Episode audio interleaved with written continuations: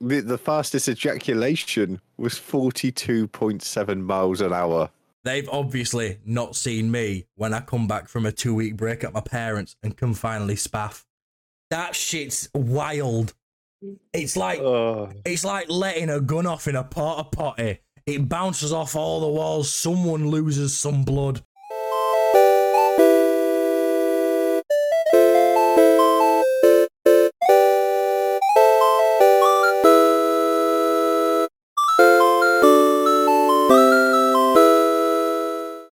Good morning, everyone. Welcome to Cheat Codes Art Cheating. I am one of your hosts, Yorkshire Bother, joined today by the lovely host, Dark MCR, also known as Sam. Sam, say hello.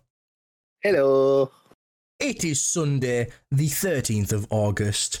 Outside it is overcast and approximately 14 degrees, with a slight tipple of rain. And today on the docket, we've got a butt fuck ton of stuff. More so than ton of stuff. normal. Yes. I am excited. Are you excited to go through this? Well, previously off stream and off podcast, I was I was very excited for it. This is going to be a. It's got a lot that we're going to be going through, and I'm very excited. Yeah, Sam was that excited. We nearly ended up doing the podcast between ourselves in a Discord call last night while I played Red Dead without anyone listening. And it was only one of the bloody topics. Like, yeah, was only one of them. Yeah. So, um, I reckon with this one because we've got the big overarching one, we'll give people if they do come into chat, we'll give we'll we'll say it now, give them some time to sort of bring in their answers, and then we'll revisit it at the end. What do you think for the main Yeah. one? Like what Yeah, cover, we won't cover main our one. main talking. We'll do that at the end. Just gives them time to bring stuff in. So for anyone listening live, if you do want to chime in, uh, the main topic we're going to be covering at the end is with the release of Baldur's Gate 3, having offline play, no microtransactions, basically being a fully complete game that you don't have to pour more money into after you've got it. Do you think that greed has become a big the biggest cornerstone in the gaming industry and have you ever been rubbed the wrong way by it? Share your experiences on where you think greed's gone too far and where it's pissed you off. That's sort of what we're looking at. Also, I do apologise if either me or Sam do sound breathless. We are both currently suffering with the flu. Um, how both hosts have come down with the same illness whilst living over 100 miles apart, I don't know. it was that one night that we were necking on and cuddling. It could be. Basically, he, he jizzed in a Johnny and posted it to me. Then I chugged it and jizzed back in it and then sent it back. Which is weird considering I was the one that had it first. Yeah. You jizzed in it, then posted it to me. Then I chugged your jizz out of it. Then I jizzed back in it and sent it back to Oh, you I for don't- you to. Ch- I don't like where this long, is di- going. long distance cum shots. It's all the rage in like Milan or something. It's don't Google it. it? It's not. You will just go Uh, down d- a, don't, a 'cause you know what my mind is like. Yeah, you I will, will go, go down and a dark. This. Do not Google long distance cum shot. Actually, I wonder what the world record is. I'm scared that I'm going to get the reflection in my glasses on on live, and I'm going to get banned. So, what's the longest cum shot in the world? This is a weird, weird thing. We've not even fucking hell, 18 foot and nine inches. Yeah. Which it also the, the fastest ejaculation was 42.7 miles an hour. They've obviously not seen me when I come back from a two week break at my parents and can finally spaff. That shit's wild. It's like Oh, it's like letting a gun off in a porta potty. It bounces off all the walls. Someone loses some blood. There's a hole in the end and it's ventilating. There's madness. I need like a re- like a second valve on the side to release the pressure, like a like a fucking safety valve or like a TMV that you get on like a sink or something. I can just imagine your penis like a, uh, a, a bicycle tire that you get like your screwdriver and you pop the pin in so that it goes. tss.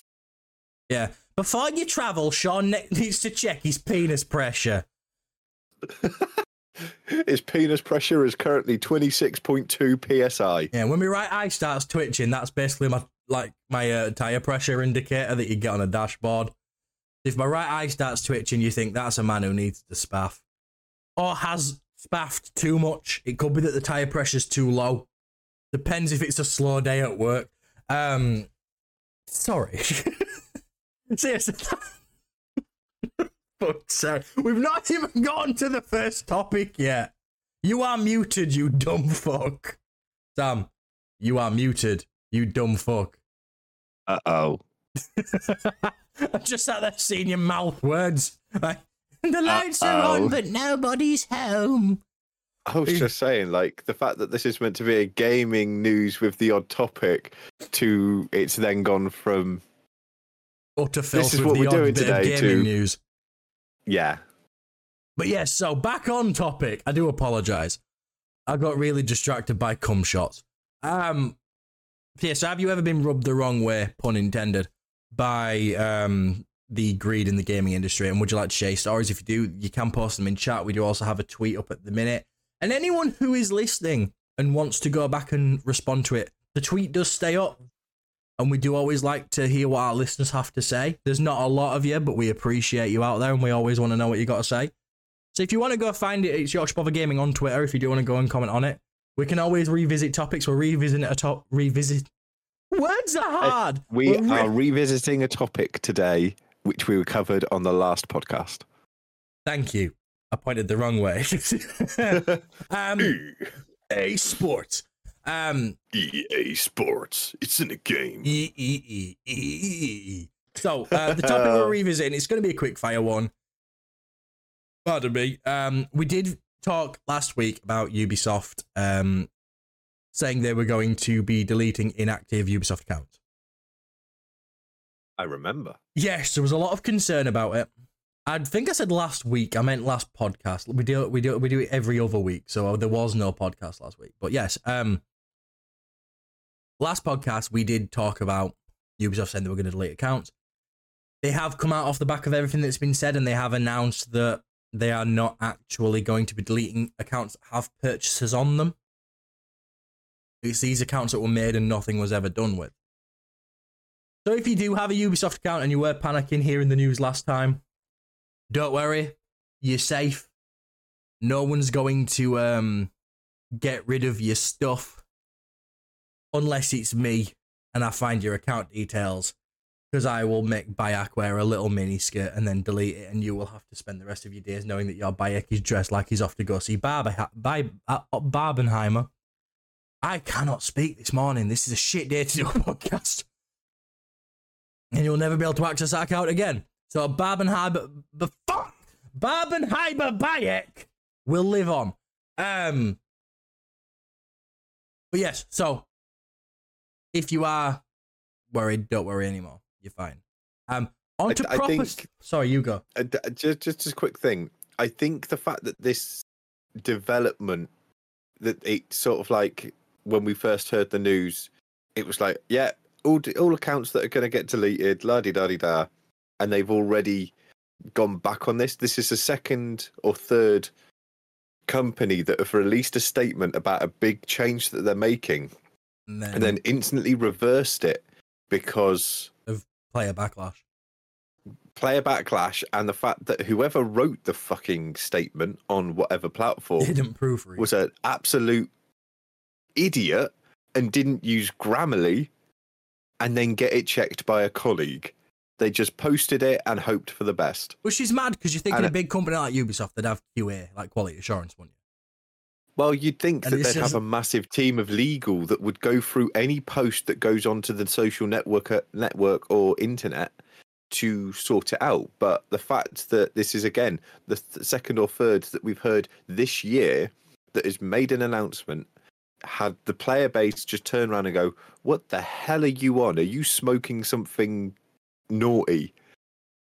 And then they've reverted it because the change that they made was going to remove hundreds of pounds in some cases or thousands of pounds in some cases of content from that they've paid for that is theirs.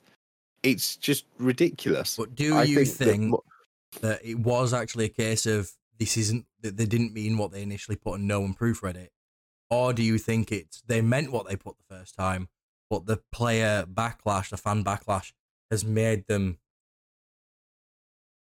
alter it rather than this being like, oh no, I- this is what we meant initially. Sorry, we just wrote it badly. i think it's a bit of a 50-50 but I, I can't sway either way I think it was either they didn't mean what they said, they had just worded it completely wrong, and we as the player base looked at it and were like, "Well, you can't fucking do that. There's going to be Yeah. you're going to be facing lawsuits." And it may, and I think it's the other side that they meant what they said, but the player base turned around and were like, "Yeah, what the fuck are you doing? Yeah. I've invested money, time, everything into this profile." And you're saying that you're just going to delete it?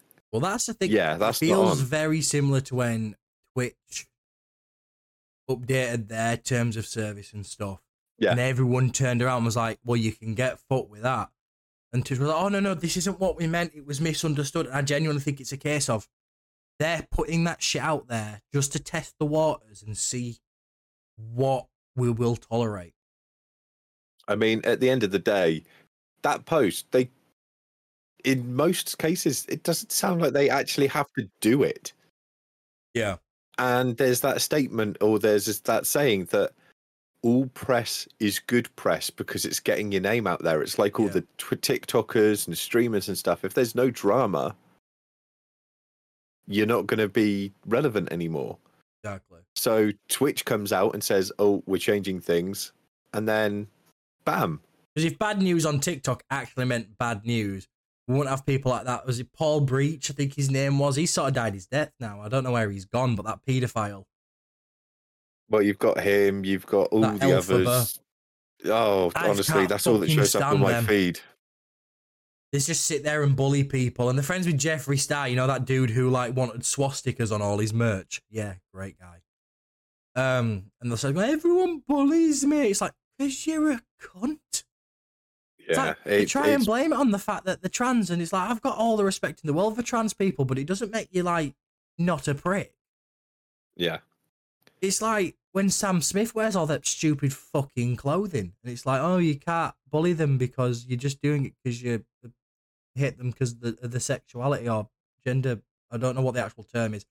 I can I can always get sex and gender mixed up, but I'm like, I don't give a fuck if they identify as a he, she, helicopter, limousine. They can identify as what they want. I'm happy for them that they, as an identity they know who they are.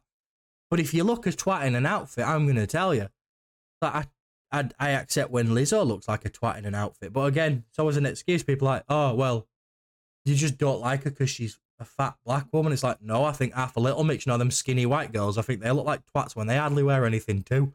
What's your fucking point? yeah, it, it's ridiculous. People are stupid.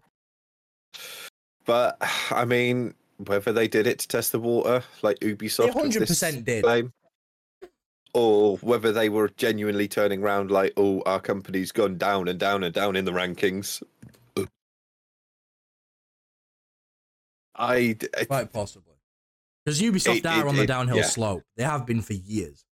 I would say since sort of black post Black Flag, they've slowly been in the decline of Ubisoft.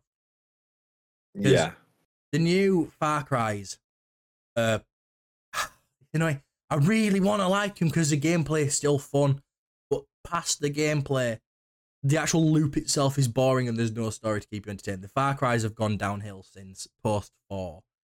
Assassin's Creed, for me, like I said, have been on a slow decline since Black Flag. Like, I like Unity. Syndicate was alright. yeah. We were having that chat last night, weren't we? We were, yeah. And to me, it's like, yeah, they're, they're the two main IPs. Have not done anything worthwhile with Prince of Persia. And now it's like, well, have this side scroller like the old that's supposed to be like the old Prince of Persia's, but here you can fuck with time. It's like everyone wants that remaster. Where's the fuck's the remaster that you promised us years ago? Yeah. It's like, come on, Ubisoft. And then you look at Wildlands, it's like, not Wildlands, sorry, just Ghost Recon in general. It's like, oh, nice one. When are we getting like a proper Ghost Recon game? Not like Wildlands or Breakpoint, like a proper Ghost Recon game. Oh, well, none because Breakpoint's got NFTs now. Nice. And where's, where the fuck did Splinter Cell go? I don't know, but I want more Splinter Cell. I do. I, Like- I, I want a remaster remake of Splinter Cell and then Chaos Theory. I want all Yeah. of them to be Right, I have the remastered. 360 versions and I've never played them because I keep holding out hope that we're going to get remasters soon. Because Ubisoft like remastering their games. But there's just nothing like. Don't get me wrong, I love Sam Fisher appearing in like Wildlands and Breakpoint, and, and that's where he kind of lives now. But I'd love him to have his own games again. I'll just remix of the old ones. Yeah, it, it it's it's ridiculous. Yeah, But this was only meant to be a quick fire topic. it was. So we'll move on to the next one, um, which is something I'm very excited for. Now I can't remember if you've seen seen it already. Uh, have you ever watched I- Castlevania on Netflix? yes. What did you think? Did you enjoy it? Obviously, spoiler free for those who haven't. I thoroughly enjoyed it. Yeah, I was kind of coming into my anime love um around the time that I started watching Castlevania Yeah. and just the storyline, the art style, it was all just perfect. It was it was like a video game series that you wanted to see. And when that dropped as well, Richard Armitage was doing everything, man. He'd just come out of the back of doing Hobbit. He had that The Stranger on Netflix. I believe that was a Netflix show, anyways. Then he had um this on Netflix where he played Trevor. And I, I don't know. I think Netflix are like a lot of their live action shows are hit and miss, which we're going to revisit that later. Don't get me wrong, but there's something about Netflix with animes. I'm yet to see a bad one. They're really, really Exactly. good with animations. The, the the fact is, anime is a very niche market, but the fact that they go through seven different art styles, whether it be a uh, a Studio Ghibli art style or the art style of Castlevania, every single thing that they bring out anime wise has Yeah. good story, good animations for the art style that it's intended to be. And speaking as an anime fan, I fucking love it. And the fact that we're now getting Castlevania Nocturne, Yeah. I honestly, I will. If it all releases on the same day, I'll see you later.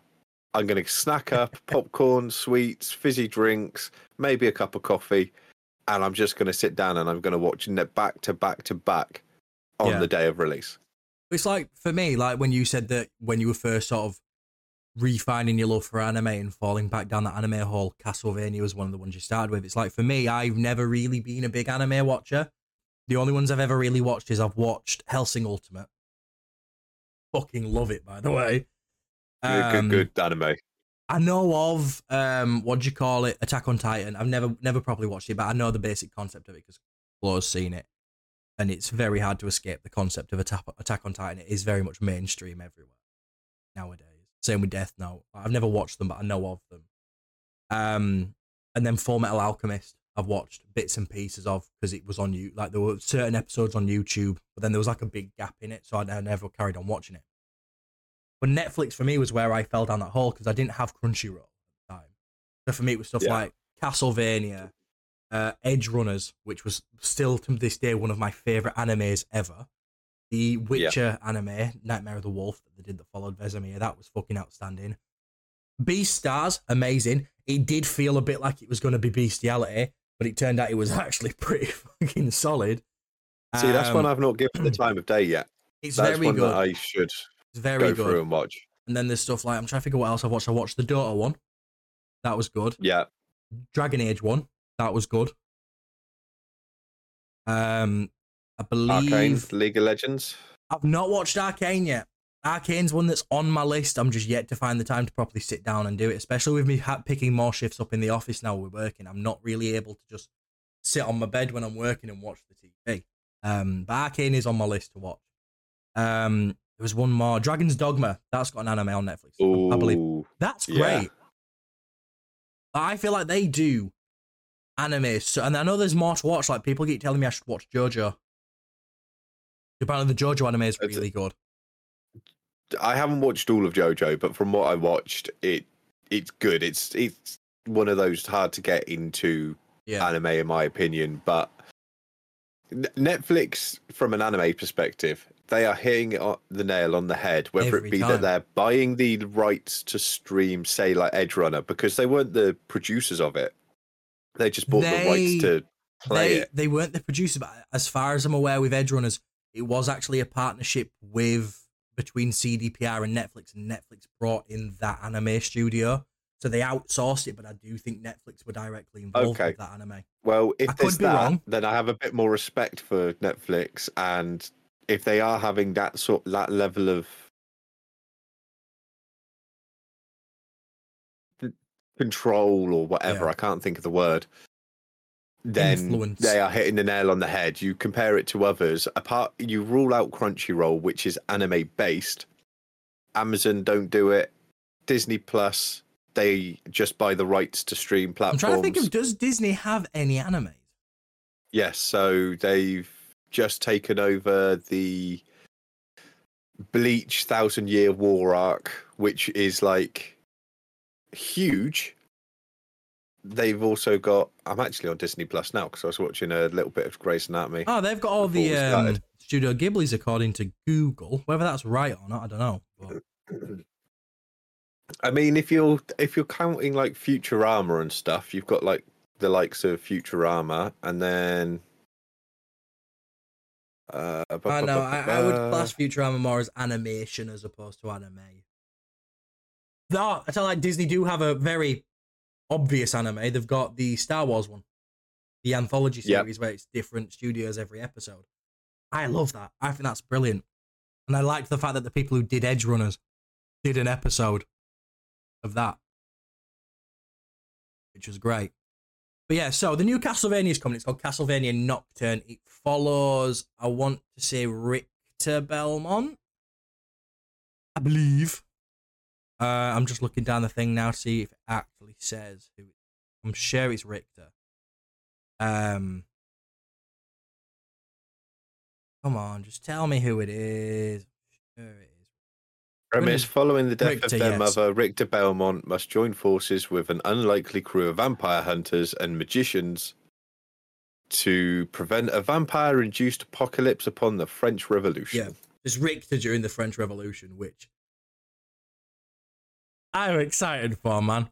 Assassin's Creed Unity, I thought was one of the most underrated Assassin's Creed games because I love the French Revolution. Revolution. I love the narrow streets of Paris and the nitty and gritty. And I feel like them sort of environments, especially the French accent, fits perfectly with vampires. I feel like Eastern European voices are so overused with vampires. Now it's either it's always either Eastern European, and when I say Eastern European, I don't mean actual Eastern European accents. I mean white dudes from America doing what they think an Eastern European sounds like. Or it's British people in a British accent. And it's like to see to hear one with like a proper French aristocratic accent in the background, just in the shadows, in the dirty, rat ridden streets of like revolutionary France. It's gonna be so cool. I'm so excited. I just I love It- Castlevania. It's, going to be good.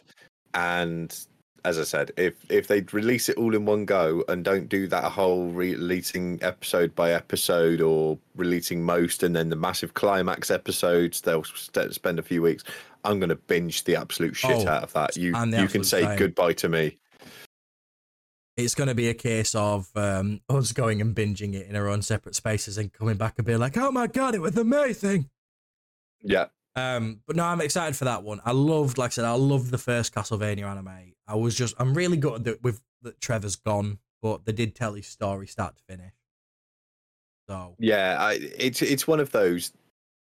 At least they did finish his storyline. yeah, I'd rather them finish it and leave me wanting more, but with a satisfying ending than O- them uh, open end, open end that Yeah, could that keep go, keeps going until you hate it. Yeah. yeah That's that's the issue. Is you either end up with shows nowadays, you end up with shows that leave it open at the end of a series like Santa Clarita Diet, and then get cancelled, and you'll never know what's happening. Or you get stuff like The Walking Dead, which should have finished around season six, but then keeps going for another six, and you sat there in the end going, "Would you just fuck off with your zombie?" It's like it got that balance right, which is why I've got faith that this one's going to be good as well because they're coming back, they're giving us more Castlevania, but they're doing it in a way that doesn't taint the story. And the nice thing is as well, because it's completely separate, it doesn't, it won't taint the story of Trevor if it's shit. Yeah. I don't think it will be shit, but if it drops and it's shit, at least I could say, well, we still have normal Castlevania that I can go back to. Yeah, but at the end of the day, even if it is shit, we're still going to watch it and we'll just be like, oh, well, the original Castlevania that dropped, great. It The one after that, not so much. So if anyone is wanting to watch this, just let you know it is dropping on September the 28th. So me and Sam won't be watching that the day it drops. Because me and Sam will both be crushing on Idris Elba in Cyberpunk. But you know. I mean, yeah. so it does say here Castlevania Nocturne will have Kevin Kolde as the showrunner. Kolde also served as the co-executive producer during the run of the original Castlevania series. The creative and writing uh, genius will be the wheelhouse of Clive Bradley, Warren Ellis, and previous writer and showrunner for the original anime. Ah, and the previous writer will not be involved. So it is kind of a new team being headed by one of the OGs from the OG Castle. See, I So- have no issue with that, and I think I that don't. may be very, very good. At the end of the day, if we had the same writing team, I feel like they'd try and because they know what they did in the first one. I feel like they'd try and top it to make it bigger and better, and I don't think that's what this needs. Yeah. it, needs a different feel because it's a different time period. Yeah, it's a different, it's a different story. So get new writers in so that it's not following the same. I mean, the fact is, you'll it will be all predictable. Yeah. So at least we get we get fresh eyes on a fresh take of a fresh a fresh time period in the universe with the original one of the original showrunners keeping it in line with what fans want. That's all we can ask. Yeah. So, but moving on from that to another topic, which is a weird topic, man. I don't know how to feel about it. Um, so the ESRB wants to start using facial recognition scanning tech to use an AI to work out people's ages in order to come to the conclusion if someone's old enough to play a game. Now, I don't know about you, but at the age of 18, I was incredibly baby faced. I would have had no chance playing too. like a new Call of Duty at all. They'd have been like, no, you can't play, you're seven. I think the whole fact of it being like AI facial recognition stuff, no. I, I do feel that with a lot of things, age verification is needed. We we need age verification for a lot of things because the amount of people out there that are young, it's Yeah. just uh, I take let's take Twitch for for instance. Anyone can go into any stream and watch anyone from any age because if you can make an account, whether you're lying when you say I agree and there's an age limit or not, you can still go on and watch streams of a mature nature. Yeah. And I I reckon it will be good. And I think that some sort of age verification, but facial scanning, no, because at the end of the day, it's just going to be the next thing that's going to be a massive conspiracy. Like, um, hi, Kate. Welcome in, Kate. I'm assuming you know Kate. Kate is uh Meg's family. Ah, welcome in. I, I I was on a video call last night, and I was like, "Oh yeah, just to let you know, ladies, podcast tomorrow at ten. Tune in." Um, You know, I, yeah, I, I- I agree with you. It's it's weird, but it does. They It- do say the reason they're using AI, and I'll give them this: the reason they're using AI is because for it to have someone manually reviewing it rather than an AI, they would have to store it. Then people would have to find the time to get. to it. Whereas by using an AI, it can be readily available. It doesn't need to be stored. It's not going to be used for AI learning. It's just going to be they'll look at it, go yes or no, and then it'll go. And but I agree with you. It's like we have to just take their word for it that it's not getting stored. that's the thing. So We- conspiracies you- are going to have a fucking field day. You you look at it, and it's one of those things that me and my dad constantly talk about. When it comes to your data being sold to people, we all use Google, whether it be the search engine, whether it be email addresses, whether it be their Google Drive or whatever. yeah we we use google for everything and we know that they sell our data off to people Yeah, but but- it, it's the devil that we know Yeah. the esrb we know that is just the age rating people for Well, video games. Other, than the fact that we know that they're the ones that make up the numbers that go on the front cover of box, I know fucking nothing about them. Like I'm pretty Exactly. sure Google are based out of San Francisco. Everyone Yeah. knows that. I You don't can know go where the to the fucking Google ESRB headquarters, is. whereas They could Yeah, be. They you- could be down the road from me. They could be in Swindon. They could be in fucking Chernobyl. I'd have no idea. I just know that it's a mumble jumble of letters that throw numbers at you, and you're just expected to fucking deal with it. Like, I the fact that it, it it's like Facebook, Google, we all know those people. We all know that our data's going somewhere, but we don't care because the services that they're providing is stuff that we use on a daily basis. Yeah. Whereas the ESRB is for video games. It's a very niche thing, and the fact that they're going to be using facial scanning, like the only people that I know that use facial scanning and everything is banks, government, and the odd few platforms here and there. well, mobile mobile started using it, didn't they, for unlocking phones? But my question is, for this to work, are they going to have to update this and put this on every console? Is it only for digital purchases, or if you buy a physical purchase, will you have to get like will you have to get scanned? Is it every time you boot up the game? Is it just purchasing the game? What happens if you're not yeah. connected to the internet? Does that lock you That- out of being able to thing. play games? yeah, that that's the thing. we don't know like, anything about it. i- i- if it will be on consoles and stuff, your your point of is it going to be that when you make a purchase, or is it going to be every time you boot up the game? Yeah. I reckon that it'll probably be purchasing, but what's to say that that step is just going to be a more hindrance than anything because your parents going to go out, going to buy you the game Yeah. through their account with all of their facial IDs and stuff, but you're going to be say you're going to get an 18 plus game you're 11 years old your dad buys it with his facial recognition and that's all Yeah. and then you're able to play this 18 plus game and then every now and again you get those news articles that pop up video games are the cause of everything and like Yeah. violence and hurt and everything it's like The Ajax has made a good point. If it's online, what's to stop you from just like using someone else's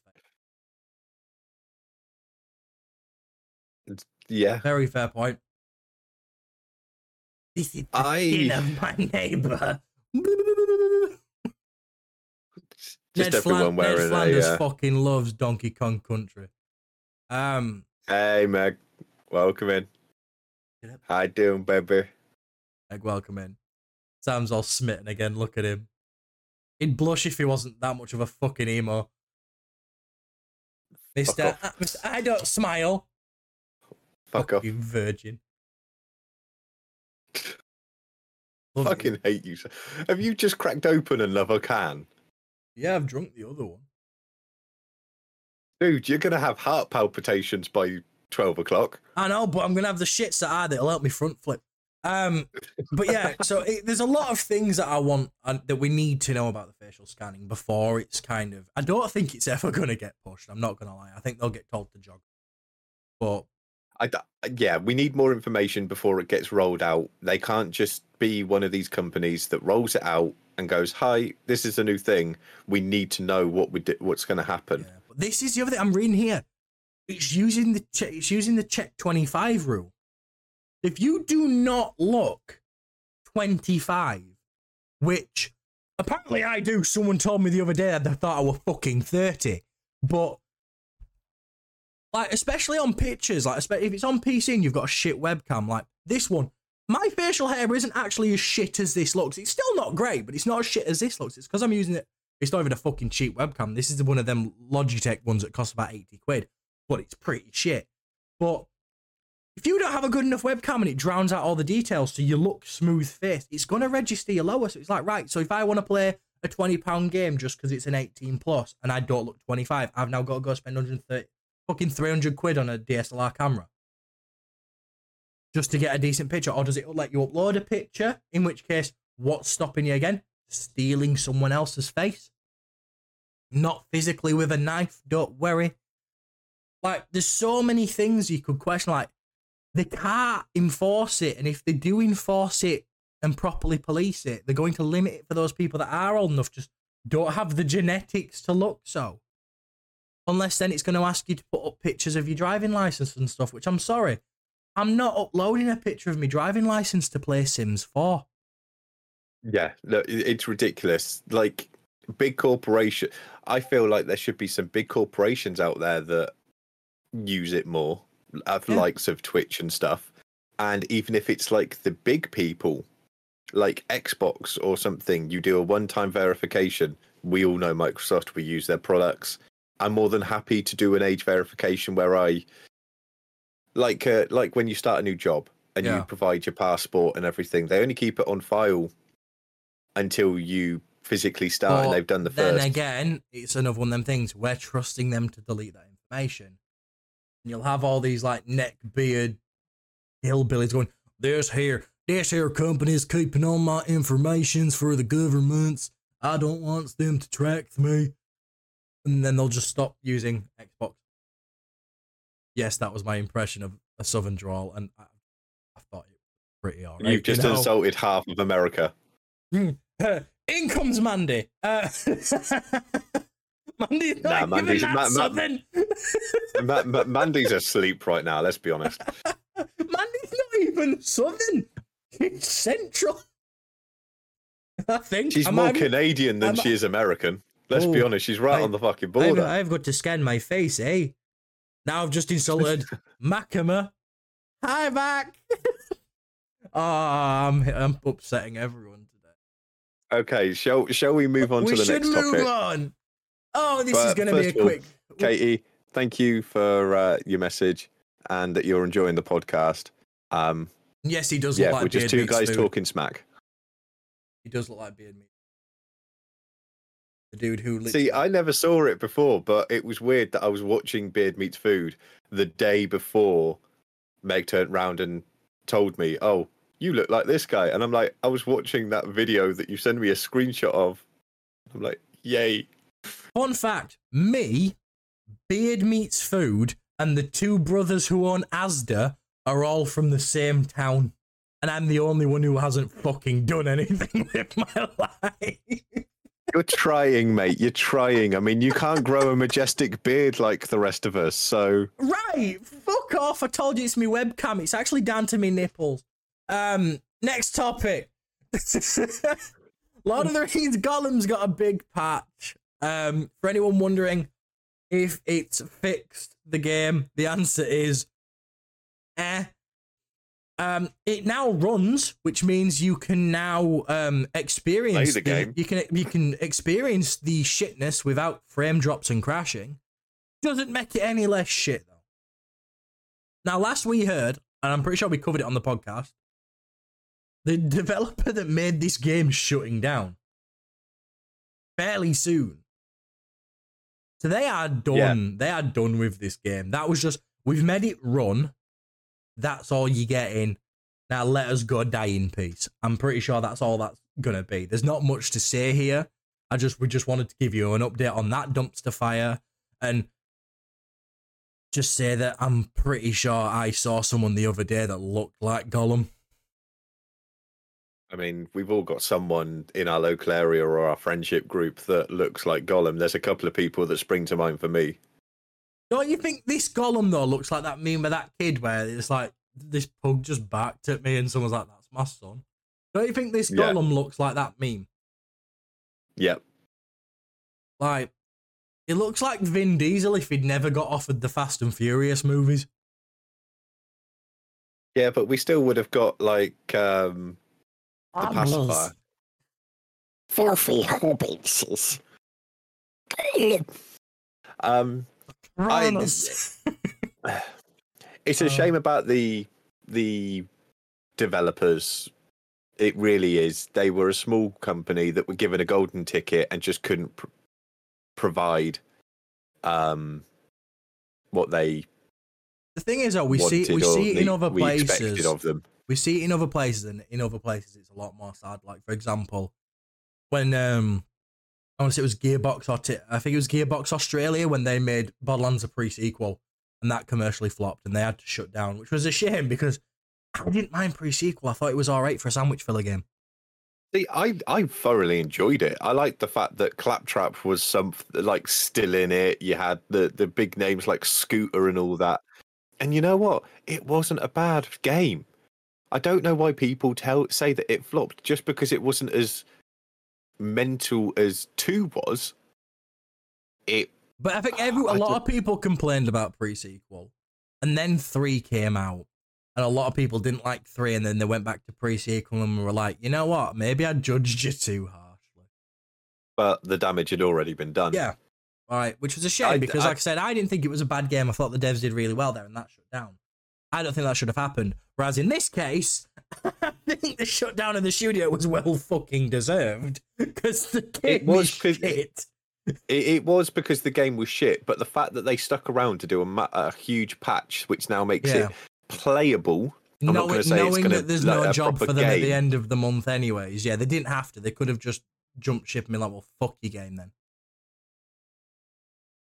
But yeah, Ah, it's it I, had potential. it could have been good. Like Yeah. I said, but when we were first talking about it, the Styx games are what this game could have been.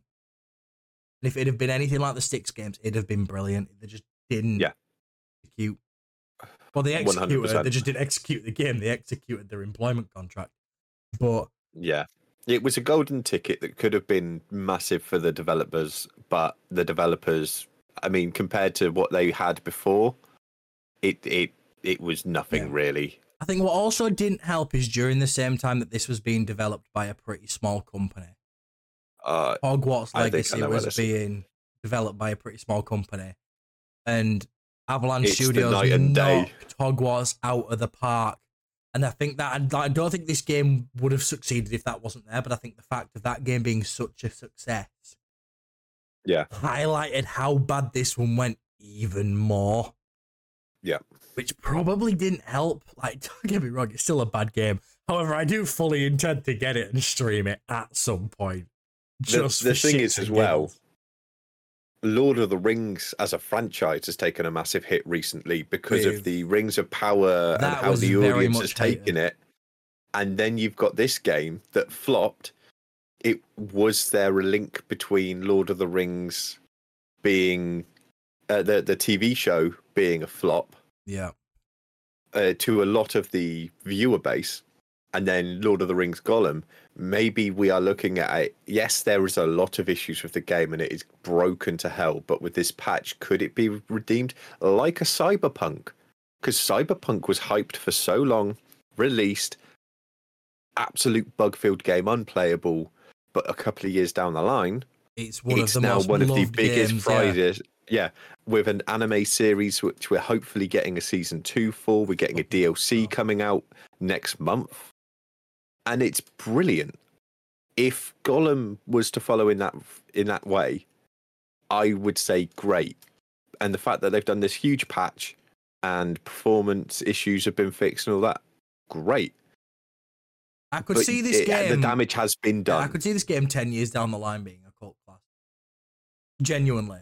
It's like Vampire But the Masquerade Bloodlines 1. I adore that game. But I'm not going to lie. It's shit. But I would, I would sit and play that game till the fucking cows come home. And I have a feeling this is going to go the same way. I genuinely do.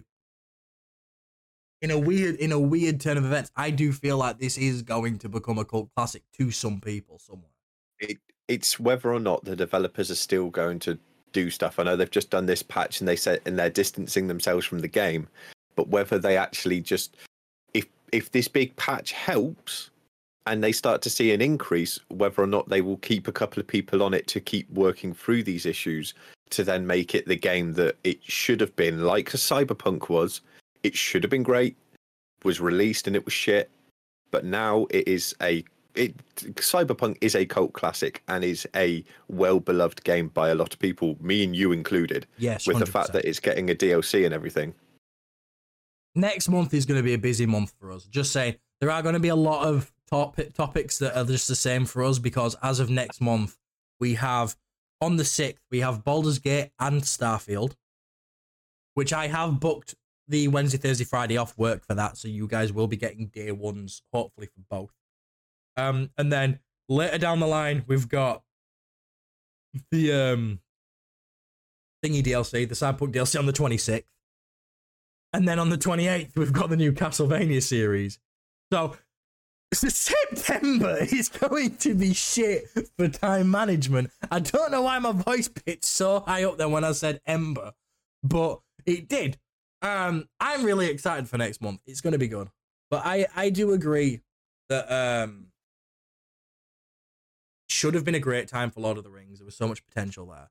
And I do feel like with you, Sam, I feel like the fact that Rings of Power was so commercially hated by a lot of people might have soured it for a few fans, anyways. And I think what didn't help telltale- was the showrunners of Rings of Power lying and blaming the audience for the failure. I yeah, I think the the biggest thing to take from it all is you've got the Lord of the Rings Return to Moria game Yeah. that is either releasing soon or whatever. If that game also has these same issues, it is the fact that people were being given golden tickets to create amazing things from the people the the the amazing universes of Lord of the Rings, um, or Warcraft, Cyberpunk, Witcher, all these things, which goes on to our another topic further down the line. But if the dwarf, the Return to Moria game is as shit as Gollum is, and is not liked like Ring of Power is, then it's the fact that it's because they're going so far off of the source material, which again leads into even more of our later topic. Yeah. Which I mean, we could easily and nicely transition into I have now. already moved the tabs over to make that work. Don't worry. Um, but one thing I do I do want to say before we move on from this is I know a lot of people have been blaming the Lord of the Rings uh, Gollum failure on the fact that it doesn't translate well to gaming. To that, I have to say to these people, shut the fuck up, Shadow of Mordor. Yeah, Perfect One game. I've not played them, but I have heard from people in the discords that we're in, and uh, streamers and reviews and stuff that it is one of those cult classic games. So that's going to be one that we'll look back on in 20, 30 years, and it will be like, oh, this is when they did uh, book to film to game adaptations very fucking well. Well, the thing and is, it wasn't even a with the Shadow of War, Shadow of Mordor games, you've got Assassin's Creed parkour meets um, Batman Arkham Combat, which is just beautiful, with Lord of the Rings world and storytelling, with direct ties to the events of the movies. They are prequels, but there are direct ties to the movies that you sit there and you think, oh shit, that connects with that. And Gollum's in there, and the Gollum in that game from so long ago looks so much better than this one does. And all I can sit there and think is, how the fuck did they get it so wrong down to the character design? It was just terrible. But I do agree what was with the what was the most recent um the Shadow Mordor game? Sh- Shadow of War was the second one. Shadow of Mordor was the first. Um, but them games are outstanding. Why are you googling their design for Gollum? No, I was just so. Uh, I hate to say it. So, Shadow of War released in 2017. Yeah. And I feel that games up to 2017 were great. But I do feel that we are now seeing a anything COVID time related Has had knock on effect. As yeah, whether it be a TV show, whether it be a game, whether it be a movie that we've been waiting for that's been pushed back and back and back. Everything that has come out around COVID time, whether it be the year bef- leading or the year or two leading up to it, because these games have been in development for years, whether it be from 2017 to the end of COVID time. How many flops have we got game wise? A lot. We have had a lot. And you know what? I think COVID hasn't helped. I do think another thing is, especially with how commercially successful Witcher every game that is fantasy, every game that is open world, has looked at Witcher and been like, how can I do this but bigger? Yeah. And I feel like a lot of them lose their identity in there because I love Witcher 3. I've got a Witcher tattoo. I am the biggest Witcher fanboy, you know. Geralt is even on my bedroom wall. But Because whenever he turns over from cuddling up with his partner, he likes to turn up and look at Geralt of Rivia and Kratos. and yeah. And If I wanna touch you myself, let your I have to imagination like, If go, I want to go touch wild. myself, I have to put a bit of paper over Atreus. Um, not now, you sweet summer child. Um, Boy, get here. boy. Yeah, like it's don't get me wrong, Witcher's open world isn't great. Like I do feel like a lot of Witcher's open world is pretty empty. Like yeah, it has all these question marks that you can go do, but they're all more of the same. The main reason a lot of people play Witcher is for the story. Yeah. And a lot, I think that's what a lot of people don't seem to get is they sit there and they look at how Witcher did their open world and think, right, this is the key to success, and they recreate that. Well, then they don't have the story and characters and gameplay to back it up. Because even Witcher's gameplay, it's not the best, but there's enough there and enough with the skills and stuff that you can kind of still make your own build. Which is why I think stuff like Baldur's Gate, it's not tried to recreate that formula. It's done its own thing. And that's why it's worked. But we'll get back on we'll come back we'll come back to Baldur's Gate. We'll stay on the topic I of Witcher. say, Goes back Yeah. to what we were saying about Rings of Power and the um showrunners blaming the fans for the failure that was that show. Um, the Witcher showrunners, the Netflix Witcher showrunners, have blamed American fans for being too stupid to understand the complexities of the books that they have had to simplify and dumb down the storylines, and that is why the show is disappointing. They've said it's painful for them and it's painful for the showrunners too. What a load of bollocks.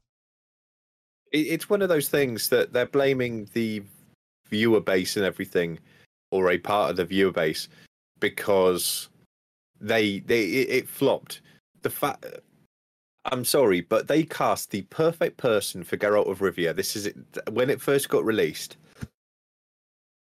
When it first got released that he was going to be playing Geralt, every gamer that has played The Witcher rejoiced in happiness and Yeah. joy because this is a, ga- a guy that has played the games, loves the games, understands the in-depth relationships between Geralt and other characters within these games, and we all rejoiced with, with it being, oh, Henry Cavill is going to come out and he's going to tell them where they're going wrong, and we're going to get the TV show that we deserve. And first season, oh yeah, and the books. what But annoy what annoys me season, with it, great. Second season, hit and was- miss. yeah, there were good episodes, there were bad episodes. This final one, combat scenes, amazing. See, I thought some of the combat scenes were a bit lackluster. Compared to stuff like, I don't think you'll ever beat the the pinnacle of Witcher combat will forever be that scene where um, Geralt is fighting Renfri's men in episode one. Yeah. I don't feel they ever recreated that awesomeness. Like even just, I don't know if, I've spoilers for anyone who's not watched season three. I'm not going to go too much into it. I'm going to try and avoid spoilers as much as possible, but just in case. That bit with the final fight with a certain big bad in the last episode, or second to last episode, I thought was boring as fuck. Like, I know that's kind of how it goes in the books, but to translate to cinematics, you'd think they'd. But what pisses me off is they've blamed American audiences. Now, let's think.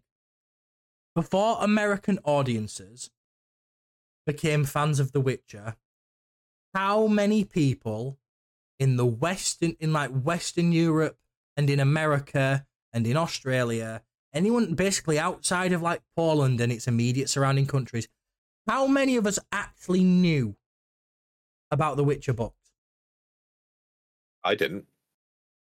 I did, thankfully, because I was big into me fantasy and I did my own research. But I'd never, if I hadn't done my own research, I'd have never have found them. I wouldn't have seen them anywhere. It Yeah. was America, because let's face it, there's a fuck ton more Americans than there are most other people that played Witcher 3.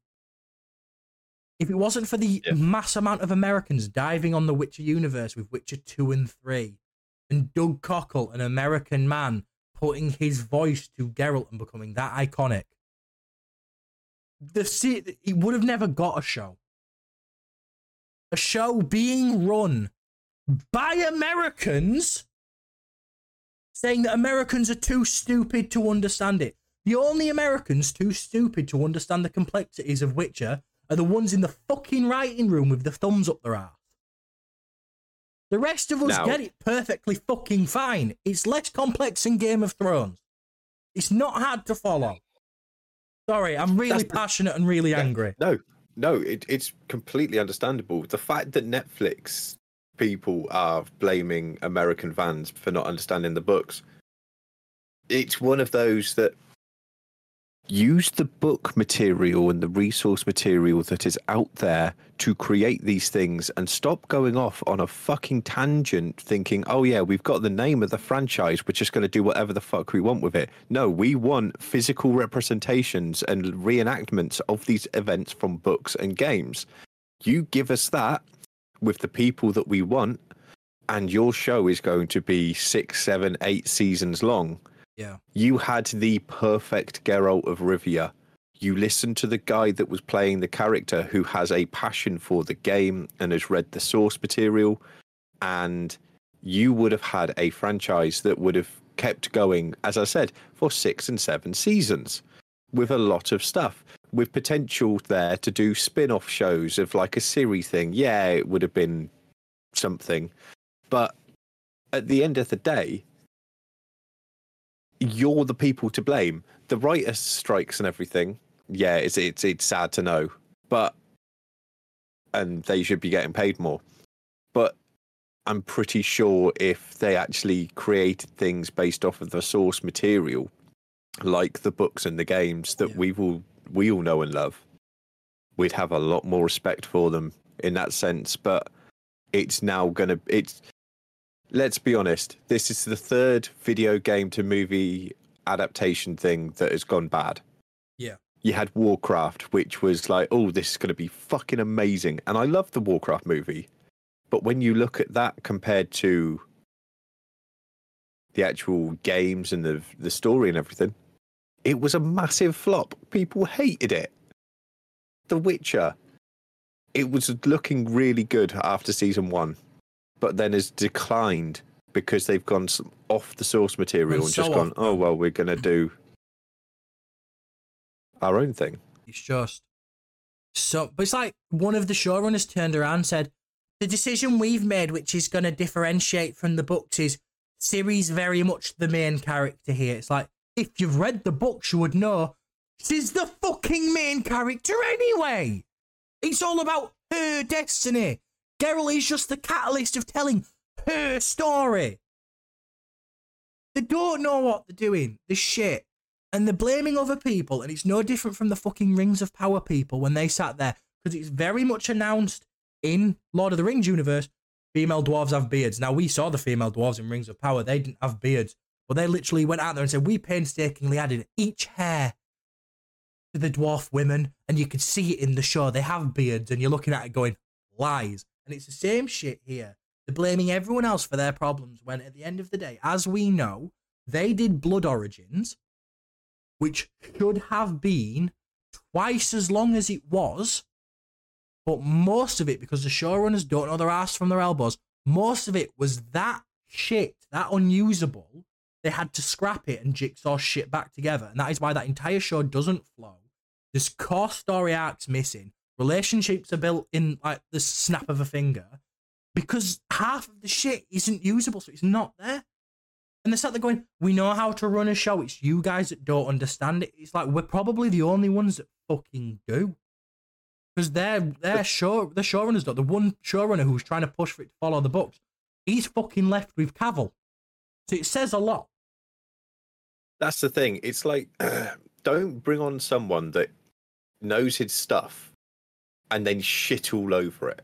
Yeah, because you're going to lose one, the best person to play him, two, you're gonna lose the player base of the game franchise or the the the readers of the books. You're gonna lose them because what you're doing is taking something that is beloved by them and f- shitting on it, Yeah. and then closing it up, and then burning it, and then all you've got is this shit covered fucking fire that smells of like feces. It's it's just yeah, But it, it's madness. It is madness. It- it's stuff like like just some creative decisions they've made.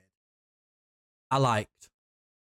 Like a lot of people seem to be getting worked up over the fact that people like Philippa and Fringilla are played by black and stuff like that. I don't give a fuck if they're the best actor for the role. Go for it. And personally, I've seen the actresses in other shit. They are good actresses. The only reason they don't feel that good in this is because the show has not given them anything good to work with. Like especially the person who plays um Philippa in this series. She's probably one of the highlights of this series to me. Like I've said openly, I actually don't mind Witcher season three. But the reason for that is because I've stopped watching it as a Witcher show and I've just started watching it as a generic fantasy show. Yeah. In that regard, I don't mind it. I've distanced myself. As far as I'm concerned, they're not the same things. If they want to butcher the source material, fucking go for it. I'll never call it a Witcher in my life. Um, but a lot of people get worked up off the skin color. I'm like, I don't give a fuck about the skin color. Because if you're gonna get that worked It- up about how people look different, the fact that Henry Cavill is shouldn't be Geralt then because w- Geralt's not supposed to be attractive. He's supposed to be really lean, really ugly, and have a smile that makes him look like a fucking serial killer. It should be scary, and he's not. He's hot as fuck. So, uh, but people don't it- have a problem It's one with of that. those. They, they they they were building a franchise with a lot of good actors and actresses and even upcoming people. Yeah, You, they're they're flooding it and they're giving they they gi- they gave The Witcher everything that it needed. They just needed the stupid fucking idiot cunting writer writers. Sam is angry. They just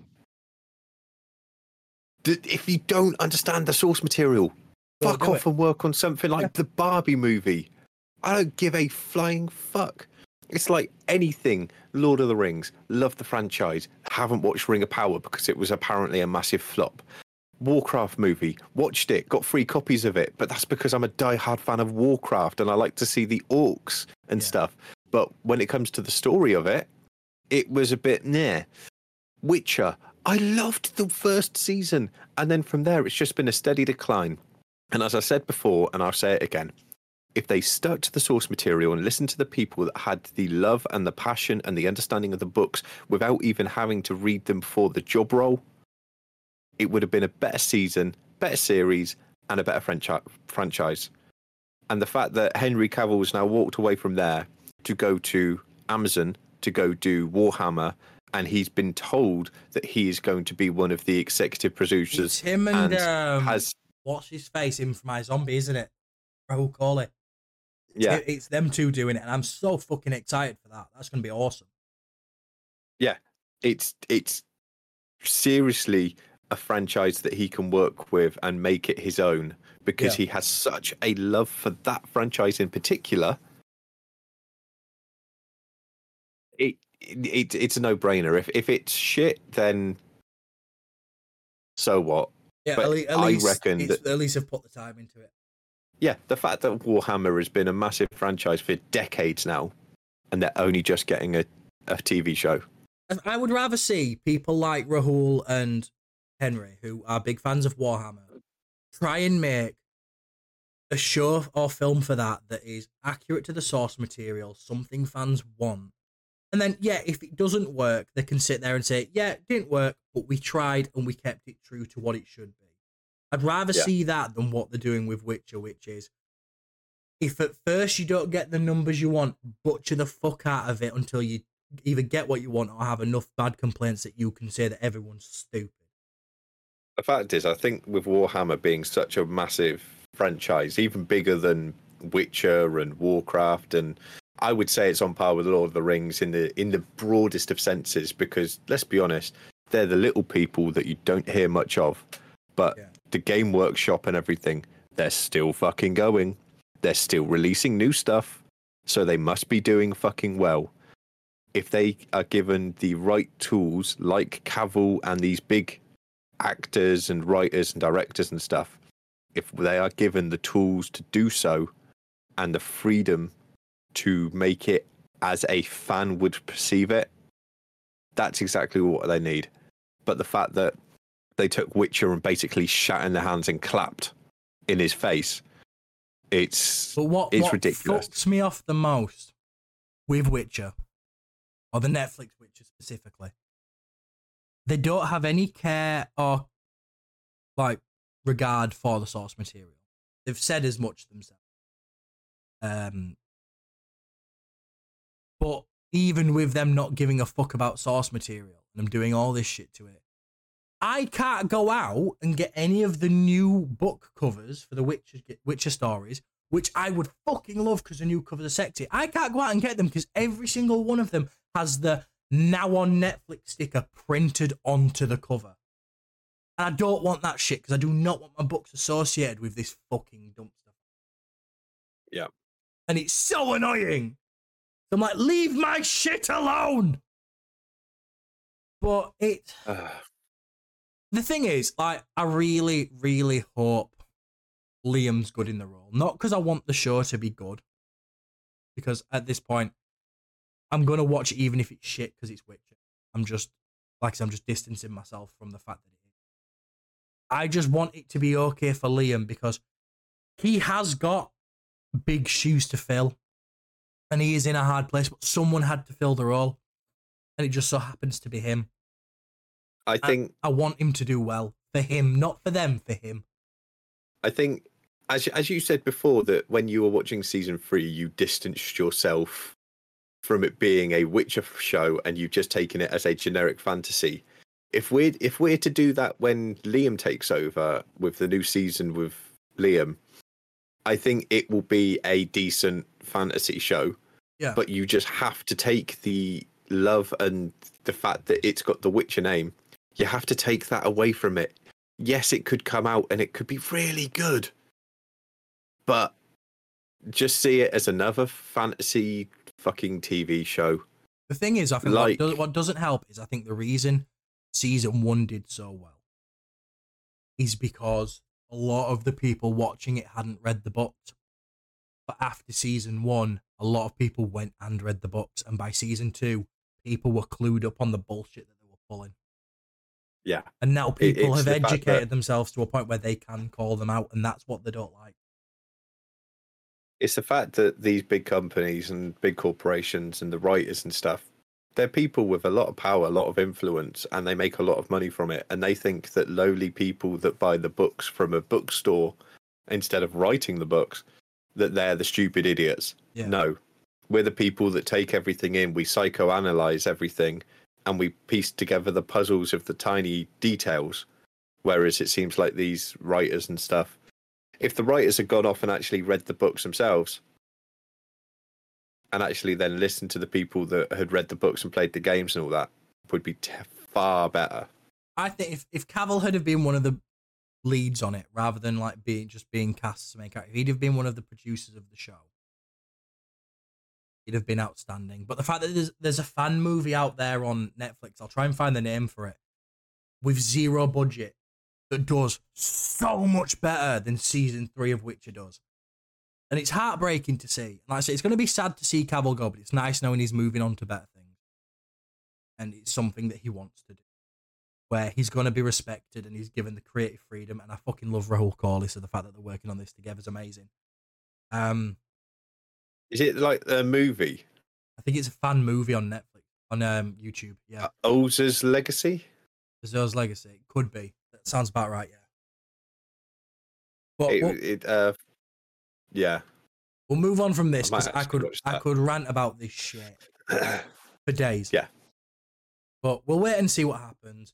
I do think it's funny that now Cavill's gone.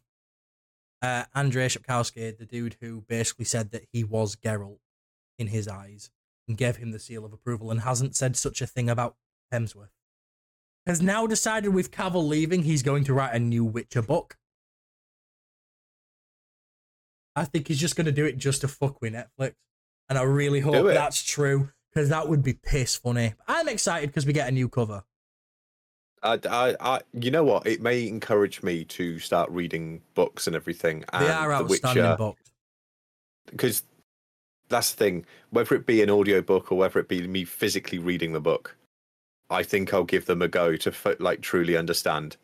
Depending on what edition you get, if you get some of the earlier editions, uh, in some places the translation is a bit oh, because obviously they're translated directly from Polish. All in all, Yeah. the books are fine. They're brilliant reads. I love them. If anyone hasn't read the books and wants to, I 100% recommend doing it. You can get the bundle of them on Amazon for fairly cheap, and it is 10 times better than anything Netflix are going to give you. Go Yeah. and get the audiobooks though, because I got the audiobooks to listen to whilst I was working, and the fucker who does it because anyone who's played the games knows that Jaskier in the games is called Dandelion. It translated in the West and went to Dandelion. Whoever did the audiobooks got it passed across all books that they were going to pronounce his name as Dandelion, and I'm not happy with it.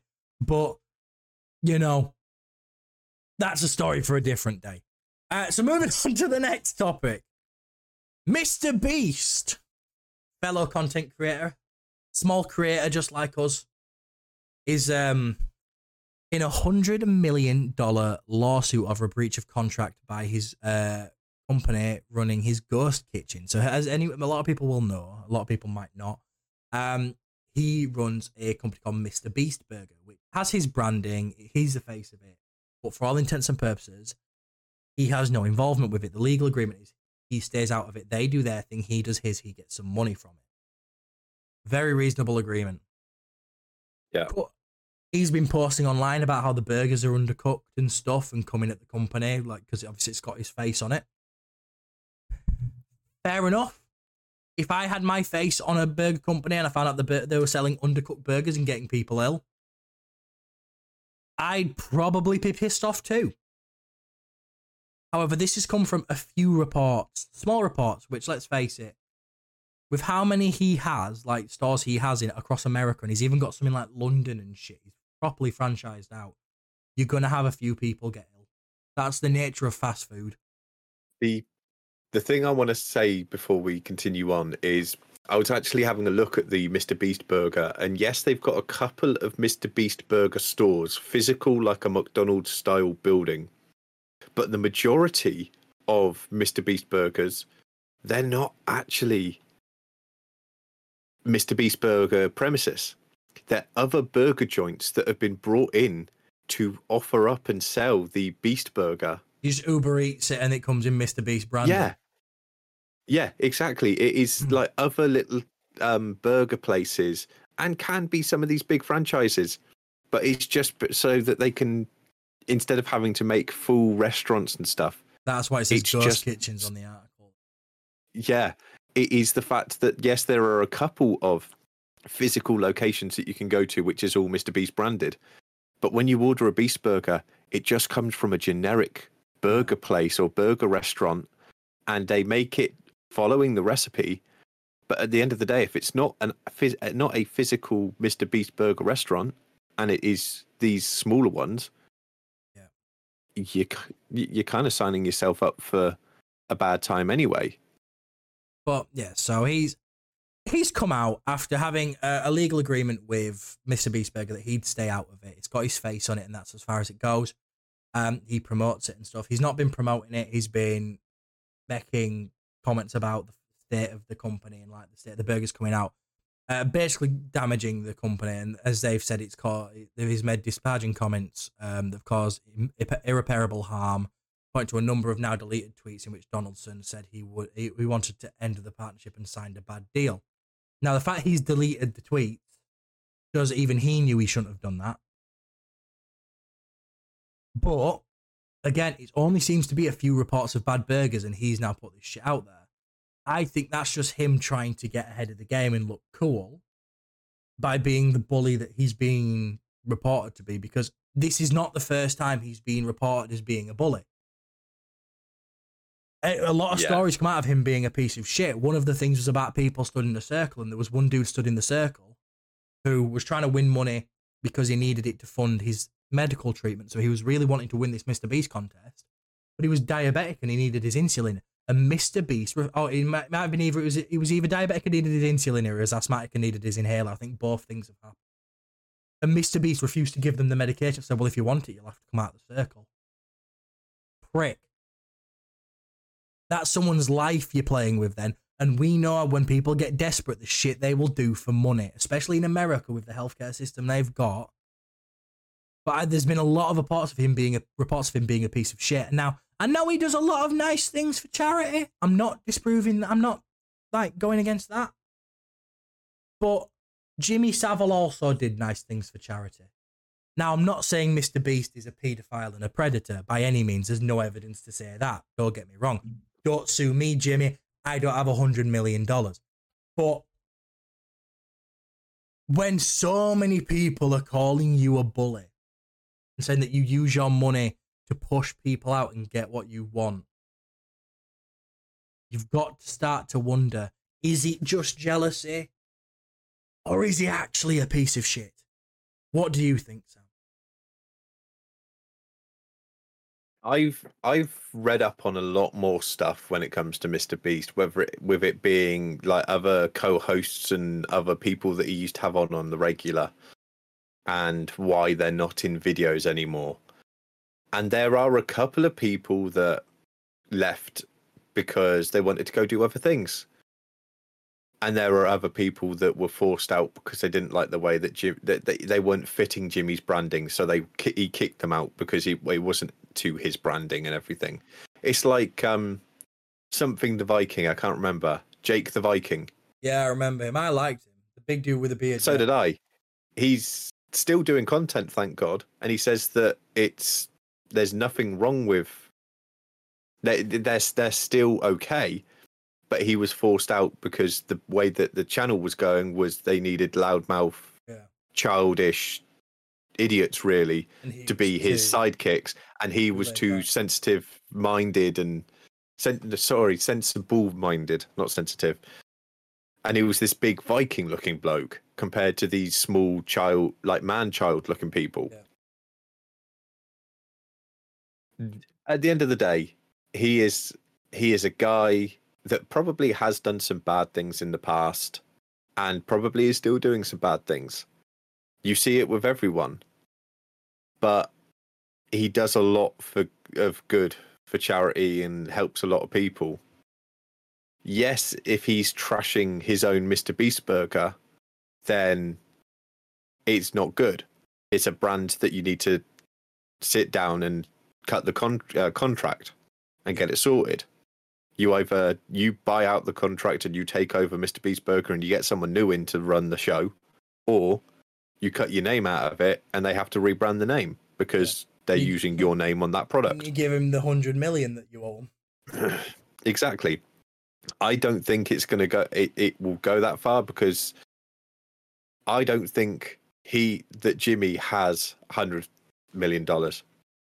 He does oh. all these videos, but from reports and everything, every dime that he makes on videos and stuff, which he's it. got So he won't, Yeah. probably won't have a lot in reserve. No. No, exactly. Like he's just done a video literally yesterday where he goes from a one dollar hotel all the way up to like no a one dollar holiday to a two hundred and fifty thousand dollar holiday. I need to watch And that. they- I want to know he's getting these one dollar holidays. Oh, it's so good. But it's ones where he's he brings other people in. And th- th- there's a lot of money being spent on these things, whether it be the Willy Wonka chocolate factory for the Mr. Beast thing, where you win the factory at the end or whatever, or stay on an island and win an island. Great. So, Mr. He- Beast He's good at what he doesn't does. have the money. Yeah, he, he's not got the money there. He's good at what he does, but he doesn't have the money there. And if he does, and he's been bullshitting everyone in all of the interviews that I've seen, then whatever. If he's a good guy or if he's a bad guy, Yeah. he provides good content. And if he if he's not satisfied, because we only know this side of things, Yeah. What's not to say that he also isn't Yeah. hating on the fact that the guy that's been running Mr. Beast Burger has Yeah. been running it into the ground. And this guy is just trying to get a hundred million dollars as an exit strategy. Yeah. So that he can It- it- it's like, a "Fuck two- you, Jimmy. I'm off. Yeah, it, it it's a double sided thing.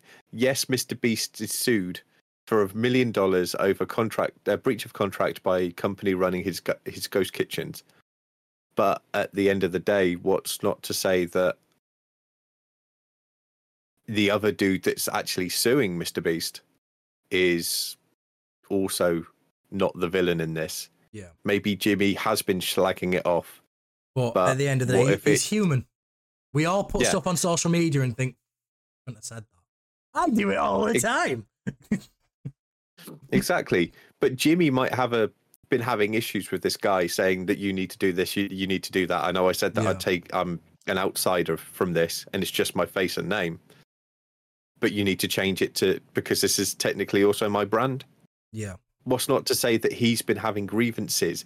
The guy that's suing hasn't listened to a word he said, and the tweets and everything were his only way to get publicity Yeah. and Get, get a say his shone it, yeah. grievances. But, well, um, It it's an interesting one. Obviously, as it goes on, we'll keep an eye on the state of the legal battle. yeah. Um, and hopefully give you guys an update once there's more to it. But yes, that, but I, I'm with you. It's like I know it sounded like I came at him really hard at the start. Uh, That wasn't my intention. It's just it, with all the stuff that has been said, it does make you wonder: is he actually a victim in this? But then, like you said, is he actually guilty though? It's innocent until proven guilty. That was on. I shouldn't have come at him so viciously at the start. I'm saying this like he's going to hear it. Jimmy's never going to listen to this podcast. If he does, hi, give us some money. The, the bit, yeah. Give us some money. I'll bake you But burgers think- for you. But the final thing I want to say on this is, on a broader sense, there is a lot of these issues between content creators and content creators and content creators and businesses and content creators and platforms. And you have one side coming out with all these articles berating the other. Yeah. And in this day and age, we have completely lost the whole fact of sit down, have a decent conversation between the two with a mediator or lawyers or whatever, someone to be the middle person to keep it a fair and calm conversation. Discuss the issue and resolve it. But no, in this day and age, everything is cl- everyone is clout chasing and media's are hawks and vultures. Just sit down and have a conversation between the two parties, whether it be Mr. Beast and this guy that's running Mr. Beast Burgers, or whether it be between two um, streamers or two a video a, a gamer and a video game company. Sit down and have the com- like have the conversation because Twitter is a toxic Twitter's platform that you're allowed to place- now, is awful. yeah you're al- you're allowed to post anything on there up to a certain degree Yeah. and that's where all of these issues get hashed out it all ends back to twitter In the public Now, if you're gonna where have an- everyone can see it, and it's messy. exactly it, it it's clout chasing to the to the highest because it's not only that it's a topic that i wanted to bring up that didn't make it onto the docket um it is a it is a broad one but it's kind of like this um i'm sorry to completely go off topic No, from mr good. beast as Do we mate. move so i was watching um tiktok and ethan hawke i think it is that does the podcast Ethan Hawke. uh you mean his Ethan name's Ethan Nestor, the dude who's friends with Markiplier? no no no uh ethan hawke You know about the actor who was in Moon Knight? Oh, that H E H E uh, H three H E Productions. yeah yeah Ethan Klein. that's the one Yeah, Ethan Klein. I knew it was Ethan something. So he recently recently did a uh, podcast and it had XQC on it. yeah. Oh, I remember you He mentioning something about up- this yesterday. Yeah, He called up a or spoke to someone that created a video on YouTube. It was just a generic thing. And the premise behind it, or the whole reason I want to bring it up, is the fact that this was a content creator that created a YouTube video and a bigger content creator watched it completely, didn't give any of the Didn't give any shout outs or anything like that, used it all, and he's making money off of a reaction video of someone that has spent time and money on a video. But surely I thought copyright ri- laws were if you were to make reaction content, you had to credit it. So surely this dude has a copyright suit that he could file. It, so that's that's what was discussed. It was like this guy could take it on, but the the whole to take XQC on. But then again, can he really? Considering XQC is a big multi-million pound or multi-million dollar streamer that has the resource, whereas this guy was just a small guy that probably made it in his bedroom, hoping that it might blow up. Yes, it blows up, and he's get money. He gets money from it because people have gone and watched the video natively.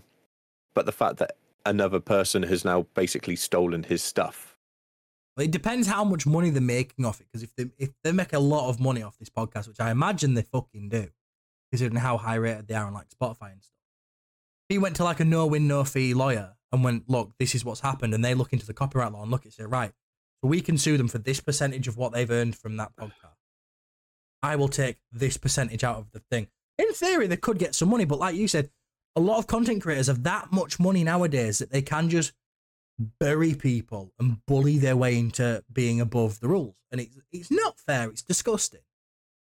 XQC has the money to, and probably has a lawyer on call for any need that he needs, whether it be a financial lawyer or a lawyer that just does everything from And financial to actual getting out of shit. probably find the dude's fucking house and make his real life shit as well. Exactly. The internet is toxic as fuck. it, it's one of those it, it kind of t- meets with the mr beast thing it's two people having a disagreement online and that's where it is. Whereas the two with xqc and this other guy they need to sit down and have a chat about it. But xqc said some stuff that is online and to his character whether it's his character or it's just his fucking personality i don't know. But at the end of the day xqc used this guy's video, created it was on stream, but then he streams his videos and he's making money completely off of this guy and it was like there was no shout out, there was no courtesy saying, Can I use this on my stream? It was just I'm gonna go ahead and watch it and I don't care what happens. People like that piss me off. They think they can do whatever the But yeah, It's it was it, that shit. Sticking on the topic of content creators. Here's a content creator who I don't think is to blame for the drama they're involved in. And I actually feel Uh, quite think I- sorry for them. Which is, I don't like the person. Particularly. No, no reason. I I don't dislike them, but I don't like them. Um, but I still feel sorry for them. Kai Cenat. He went to New York City to do a big in-person giveaway for his fans uh, in Union Square. He was giving away, I want to say, PlayStation 5s and something else, and gift cards. Um, his fans turned up, started rioting, destroying shops and property, stealing the giveaway stuff. There was lots of vandalism. There was a lot of um, lot of arrests. I believe he was arrested as well. Uh, Kai Cenat was arrested. He might- I might be wrong, and he's now being charged with inciting a riot. Now, to me, yeah. to me, unless he was the one rioting, I don't think I don't know how American law works, but to me, it's like everyone has the right to peaceful protest. And I know that's not what happened here, but a peaceful gathering. He didn't stand there and say, All right, everyone, let's smash some shops. That to me had been inciting a riot. Him stood there with some PS5s going, Right, can everyone please wait the turn? I'll try and get to as many people as possible. And they're all chinning each other and smashing up shop windows. I wouldn't say that's his fault, personally. Would you? Oh, okay. Kai Cenat as a person, he's very energetic uh, like wild charismaed person. He this year he was voted the best up and coming because he came from nowhere and he just grew and grew and grew. And the fact that he chose to do an a IRL giveaway is incredible. The fact that he's there's some sort of whole, wholesomeness there. Now, it only takes one bad egg to stir the hornet's nest, really. And I know that's probably completely wrong, and I've just fused like six different fucking sayings and whatever. But one bad person breaks a window, and then another one follows, and another one follows. He wasn't there to incite a riot. He was doing a giveaway, and he probably didn't realize that so many people were going to show up. But it was a mega, mega event Yeah, and he New was there to do City a wholesome well. giveaway. Yeah, he was there to do a wholesome giveaway because he's got a name and a brand, and he said that he was going to do it, and he did it. Yeah. And one person started off, or a handful of people decided, you know what, we're going to use this, and we're going to cause this riot. And now he's been charged with inciting a riot. Which I, It's it's I, I feel sorry it's for him. ridiculous. I feel so sorry for him because, like he said himself, there needs to be like people need to respect the fact that stuff like it should be a happy and safe occasion event. It shouldn't be this, and the fact he's now having to take a step back from streaming, which is his main livelihood, because he's having to travel back and forth for fucking court dates and sort himself out with this legal battle. Yeah. Because he wanted to give some fans some gifts. It's disgusting. He's Yeah. the victim in this. Yeah. Because if this is what happened, I bet all them PS5s and gift cards were taken, and I bet it, wa- I bet Yeah. he didn't hand them out. I bet they were they were just taken. He's as much a I victim don't know as half of the, the half of the ins business. and outs of it, but he was trying to do something wholesome, and someone start turned something that was wholesome and good, and turned it into a massive event. Yeah, And I do feel sorry for him. I do. People may not agree with him and not like him, Like even even on this at the end of the day, picture, he is like, only a person. for anyone who's watching live, you can even see on this picture, he's smiling while he's holding that news article up. But you can tell that smile is forced. If you look at his eyes, that dude's sad. That that dude knows that he's in he's Yeah. in the shit. That's a dude who's but he's broken. continuing on. He's continuing on to do his stuff and trying to be the person that he was because that's the way he makes money. yeah, Whether he's allowed to continue doing these streams and stuff, or whether because he's got this, it's it's up in the air and he's been told he's not allowed, whatever. But this is a guy that is, his livelihood has now been affected by the actions of others. yeah. I feel I do feel sorry for the guy. I feel really, really, really. And looking at that picture, I just want to Like- give it. I just want to give him a hug, man. Like, he's, he's been be through it. okay. He had a couple of guests on his um, podcast or his streams, and one of them was vandalizing his home, his stream setup. He had a, uh, a couple, one of which was just like this fucking bad mouth bratty person, and the other was a dude that was in a relationship with her, but was kind of pussy whipped, and she ended up launching chairs around his room and not wanting to leave because they wanted to get pub like they want to get the publicity. They put a hole in his wall by throwing a chair, Which goes and this is a home that he doesn't own. He rents. Yeah. So he's then for he again. It's a guy that is doing something just a chatting thing with some fun and games and someone's ruined. has it all ruined and by it goes someone. back to what you were saying, which is people are just there to clout chase. Yeah. And it, it fucking he wouldn't. Uh, he wouldn't have incited a riot. He wouldn't have gone out and said on stream, "Look, we're going to go here and we're going to cause shit." Yeah. He was just trying to do a giveaway and everything. He's a wholesome person. He does a lot of stuff for his family and his friends and everything like that, like anyone would with the money that he brings in. Yeah. But last thing. Like I said, I don't watch him. His content isn't really for me. But from the stuff I've seen, yeah, he's very energetic when he's on streams, but he does seem very down to earth. I I actually see a lot of my sort of Maybe not so much now because I feel like I'm less energetic on streams, but when I started streaming, I feel like me and him sort of gave off the same energy. I Yeah. don't know why I don't click with his content. I just don't. But um I do feel sorry for the guy. And the sad thing is as well for us as content creators, it's like shit, if we ever get to that size, is that what we've got waiting for? Uh, yeah, Because this that's is the, the, thing biggest is thing. Is people don't see the fact that it's his fans that cause it. People see Twitch streamer incites City Riot. And it gives Yeah. all of us a bad name. When in reality, that ain't on him. That's on some fucking teens that turned up to an event and were pricked. uh, it, it's it's ridiculous, and yeah, it does open it uh, does open the question: if we are to make it, maybe not as a streamer, but as a YouTuber or something, because I think it's more of a Twitch stream thing with all of these issues. Because you don't particularly hear about it from YouTube video creators. Not really. Yeah. But these live streamers, if that's what we're, we're aiming towards to get that level of like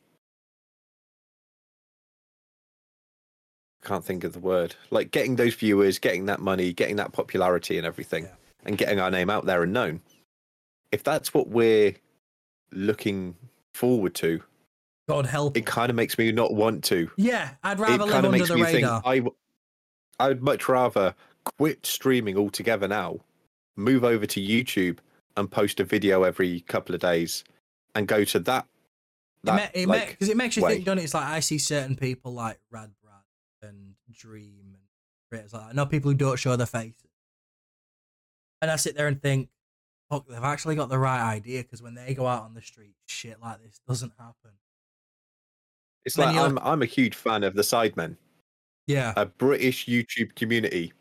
They have t- openly admitted on podcasts and clips and videos that they are not able to go and do anything in the UK anymore. One, Everyone because they've it, used yeah. up a lot of the ideas, but anywhere in the UK, they are such a big, well-known people. Like, Okay. yeah, You got distracted by Yeah, the shouting in the background then, didn't you? I, I, I did. Yeah, I could tell. I was like, oh shit, I'm gonna have to like quickly leave. Um, but yeah, they can't go anywhere in the UK without being recognised. And if they, so the minute that they get recognised, it goes from a small group of two or three people to 40, 50 people. They've got security guards when they're doing videos in the UK. Yeah. And as as Ajax just said, there's a lot of time to think that YouTubers, uh, VTubers do have the right idea. Hiding your face and hiding behind a model, yes, people may find out who you are, but your face isn't going to be there. For us, for you and me, it's going to be difficult because our face is out there. And even if we swap to VTubers Already. now, it's too late. Exactly. I want to do like VTuber stuff because like my setup and everything isn't the best. And I don't feel like I look the best. So me being a VTuber is great, but people know what my face is like because I've posted it on not only Twitch, but I've also appeared in other people's channels. Hmm. And I've also got all the social media. Which, considering I'm wanting to start putting all these podcasts on YouTube as well in a playlist, Your face is going to be on there forever, Sammy boy. Exactly. But if if the way that Kai Cenat and all the other big YouTube, uh, streamers, this is the way that they are treated, with bad eggs coming in and ruining things that should be wholesome and good, and the legal issues that they have to go through every day, I don't want to do it. I don't want to be at that stage. I want to be comfortable with a wage that's going to be able to make me live, but I can still do this sort of stuff at home. I can play video games, make content, and have fun doing it. And this be a nine to five job, but one that I enjoy. well said. Yeah. said. That m- m- um, Ajax has said it's just, it's like Corpse Husband, one of the biggest streamers of 2020 when when the Among Us game was the game. He hides his face all the time, and it's only a few close friends that have seen it. Like th- I remember seeing a YouTube compilation of people reacting to seeing his face for the first time. No one on the platform has seen his face except for his close streamer friends, and they are all shocked. It's like, what's his face who does um the stuff with like Will and Ian, I'm Alex and James Marriott and stuff as well. I'm blanking on his name, but you know which one I mean, don't you? Where's that shit man? Yeah. He's same. I don't know what he looks like. I don't recognize him on the street, but if I pass Will and Ian, he's square fucking street. I'd instantly. Exactly. It's it's one of those. It's an interesting But- topic, and it's it's definitely a We, we, rabbit we hole could go on about it again. We could. that we yeah. could fall down. I'm just going to message you it because I think it would be good to revisit this and have a full, in-depth conversation about the pros and cons of being a streamer in this day and age, and we have a proper conversation about it in a in, a- in, a, pod- in a future podcast episode to come. Yeah, that's fine. I'm, I'm game for revisiting that, and obviously we we know a fair few streamers. We can talk to them as well. So Exactly. We and the nice thing guests. is we know we know quite a few big streamers, quite a few small streamers. So it'd be nice to sort of like get a proper opinion across the board rather than just from small streamers. It'd be an interesting one to go back. Um, and then another quick fire topic. One Sam's excited for new South Park game. Okay. Now, the new South Park game, for those of you that don't don't know, it was just announced. It is uh, kind of continuing from the Stick of Truth, um, that sort of franchise, but they've taken it from a 2D game, and it is now going to be a full 3D multiplayer co-op, whereas before the other games were just single players, from what I can remember I- I'm intrigued. But this is it's going to be like a Diablo dungeon crawlery style, but in the South Park universe, and it's going to be 3D. So apparently, And I'm- this one's made by THQ Nordic as opposed to Ubisoft. Yeah, That's interesting. Um, so it's. I'm just trying to see if we have a. There we go. It's targeted for holiday 2024. So Christmas next year, we should sort of get some hands-on experience with this game. Now, I like Stick of Truth and Fractured But Whole. So I'm intri- I'm intrigued by this one. I don't particularly like the South Park show. I do think it stopped being funny about 15 years ago. But I like the game, so I'm looking forward to seeing it. This might be one that we end up. Oh, if that's the case, then yes, definitely. I'm more than happy to do a a, a duo playthrough of it. I I reckon that it's going to be good, and the fact that it's by a different studio and they've gone, you know what, that 2D situation, fuck it, we're going to go 3D. Yeah. I am a bit. I am questioning the quality of the 3Dness, but I'm also taking it with a pinch of salt right now because the, it is a year and a half it's very, very far off. it, it's a year and a half off being released. Yeah. So I will take anything that I see today as a pinch of salt. But I reckon that it, it's going to be a fun game to play with your friends. And unlike the other ones, having the co op side of things, it to me, it's going to be a Magicka. Yeah. I think I just uh, reply to Ajax. I think we have seen South Park in 3D on occasion. It's been in a few episodes, but As a gimmick. for the premise yeah. Like like a, uh, an episode specific. Same with um simpsons. We had a three-dimensional simpsons thing and then obviously hit and run. It's going to be that kind of thing. This is the first time that we're properly going to see it in the video game south park universe. And it does look good from the trailer and hopefully the story follows the same funny bullshit And the, ma- the, main, the main thing is make sure the art style of it isn't too detailed. Don't go too far be away fair, from core. I don't think it is. I think the way that they've done the 3D, to me, Yeah. it looks very much like 2000s 3D when Yeah, it it first does. started to get introduced. And it's going to be a fucking hilarious it, it- time. It, looks like around mid 2000s Disney, where every Disney animated Disney movie started with a zoom in of the thing that sort of took a different angle as it went and curved around, and they went 3D with it, and everyone sat there and thought, well, "Hang on a minute," but then it'd go back to Yeah. 2D when it actually started the movie. It feels like it feels like that art style of that one scene that you got in every fucking Disney movie mid 2000s. Yeah. it's the best way I can describe it. But I But am intrigued. I, am I, intrigued. I, I'm intrigued too, and I'm excited for it. And I will add it to my wish list. And I will play it, and I just hope that they trickle more details about it, but don't give us everything now, and then it's a year and a half until it releases, and then it's a massive flop. I hope that they do little trickles like they have done with other games. Um, we we just have a good time with it. Hopefully by Christmas next year, we should nearly be done with uh, Baldur's Gate.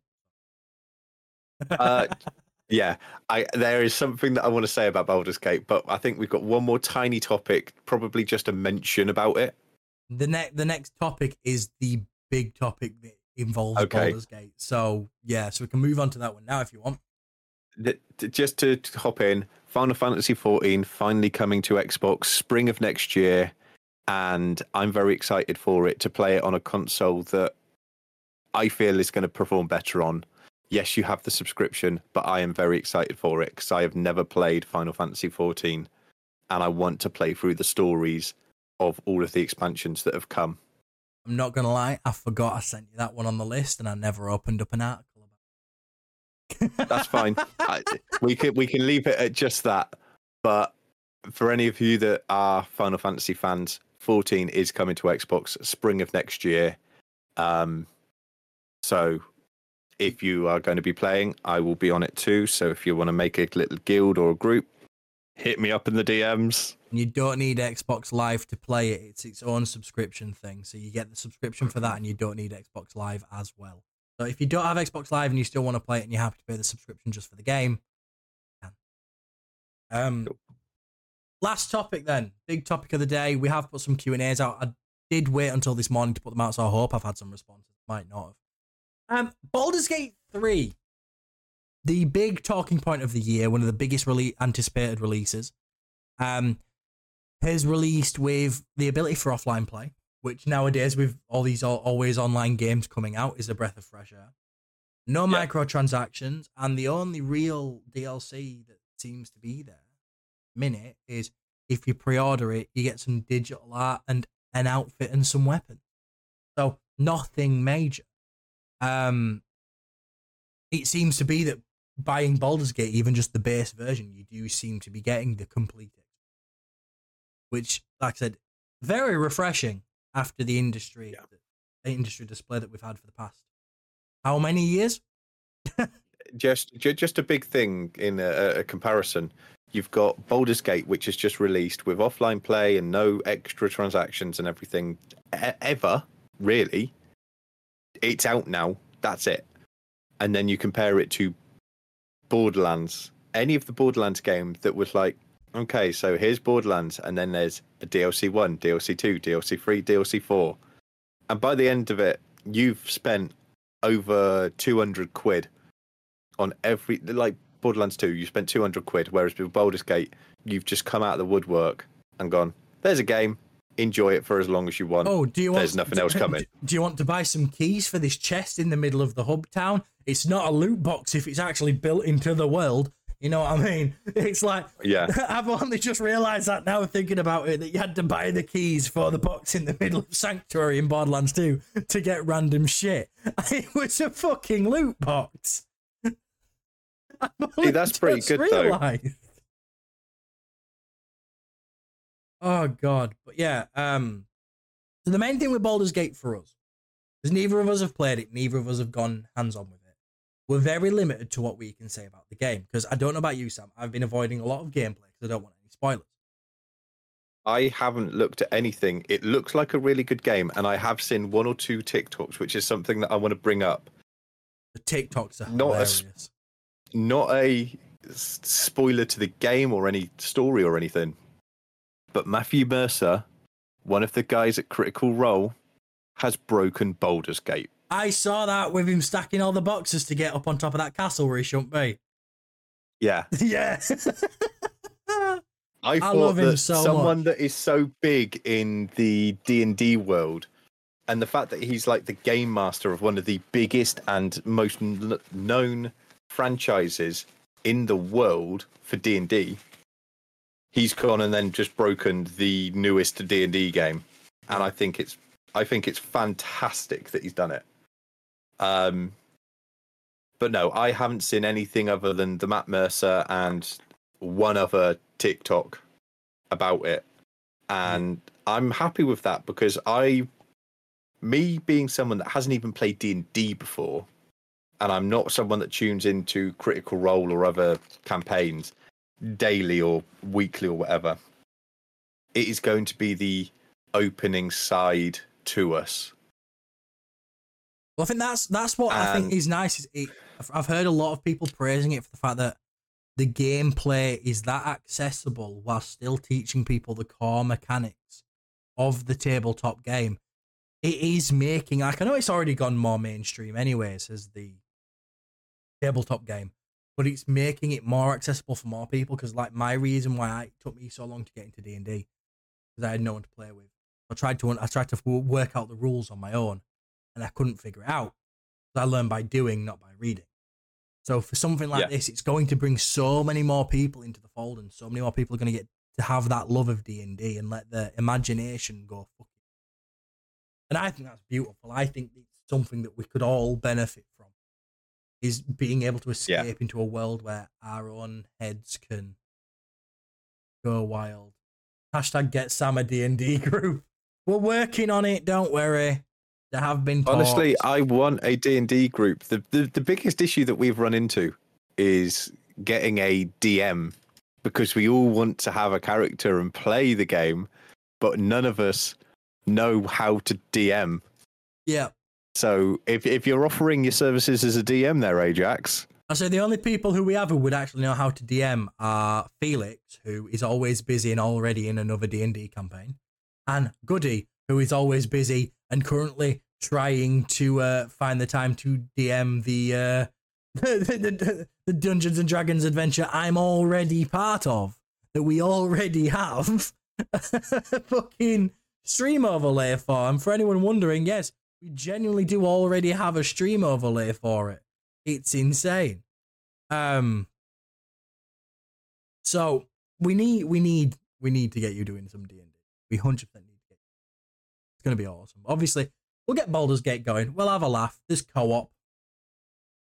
We won't be able to play together because I'm on P- PlayStation and you're on PC. But fuck it, you want a PlayStation eventually. Plus, it, it drops on Xbox next. No PlayStation. That's the thing. It's either we wait until it's on Xbox or we wait until I've got a PlayStation. Either way, I will be getting a console or platform that I am going to be able to play it on. Yeah. Thing is, for me with Baldur's Gate, I want to do a single player playthrough first anyway. Yes. I think um, I imagine a lot of people want the same thing is they want to go through solo first and experience what it has to offer. We'll probably all go do that. Then by next year, when it's coming to Xbox, then you there's no reason why you and me couldn't both just download the game again. Fucking let's go. So it'll be all right. We'll figure that out. But yeah, so cause we've not played it yet and we've been avoiding spoilers and stuff, so we've not really done anything. We can't talk much about Baldur's Gate itself. But we wanted to use Baldur's Gate as a platform to bring up a topic that we both believe is a very important thing. And I have asked on Twitter, but I don't think I've not had any responses yet. So I'm going to ask you guys in chat live now as well. What do you think that with Baldur's Gate 3 being the ideal marketing structure for a game, completed, polished, out with no microtransactions, no always online where you have to pay for subscription services, no DLC that you can literally buy from launch, which a lot of games do. Do you think how with how accessible this game is and how much content there is just in the base game that could have easily been put away and shipped as DLC and would have been by many other companies, do you think it highlights the fact that greed has very much become a cornerstone of the gaming industry where having a game release complete is a special occasion? It's a mouthful, but it's a good a good question. It's a good thought for people to have. Don't you agree? I, I do agree. I think in this day and age, games are releasing now, but they're not releasing full games. And if they are, the full game is so minimalist that most of its stuff then goes to multiplayer. You look at every single game out there, And to get certain items, to get certain content, to get extra missions or whatever, you're having to pay for DLCs and season passes and battle passes and everything. And if it is a free game, I can understand it. But when you're paying money for a game that should have everything there and then, I feel that it's completely wrong of the industry to be in that state now.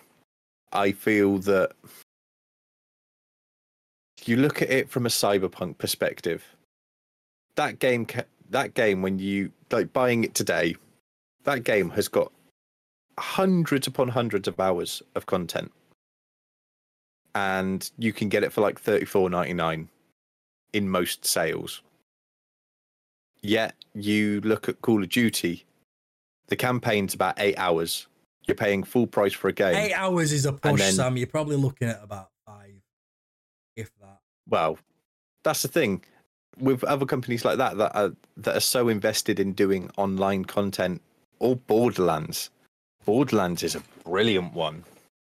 The fact that Borderlands can release and it's got a lot of content, but then you've got all the season passes and the battle pa- and the DLCs that you can buy, Yeah. which add even more content.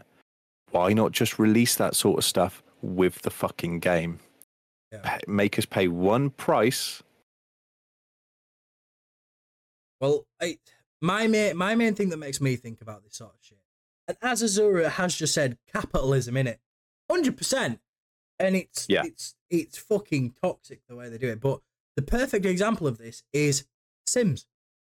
Every game that they release, every Sims game they release, there is less and less and less in the base game, and more goes to DLCs.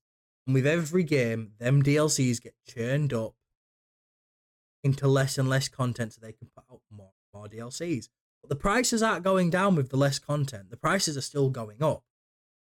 And it, it's so predatory because to have the proper Sims experience, I think we worked this out. Over five hundred pounds worth of DLC to have an, the actual complete Sims experience, which is fucking ridiculous. The fact that there's, pardon me, there's babies and stuff in Sims.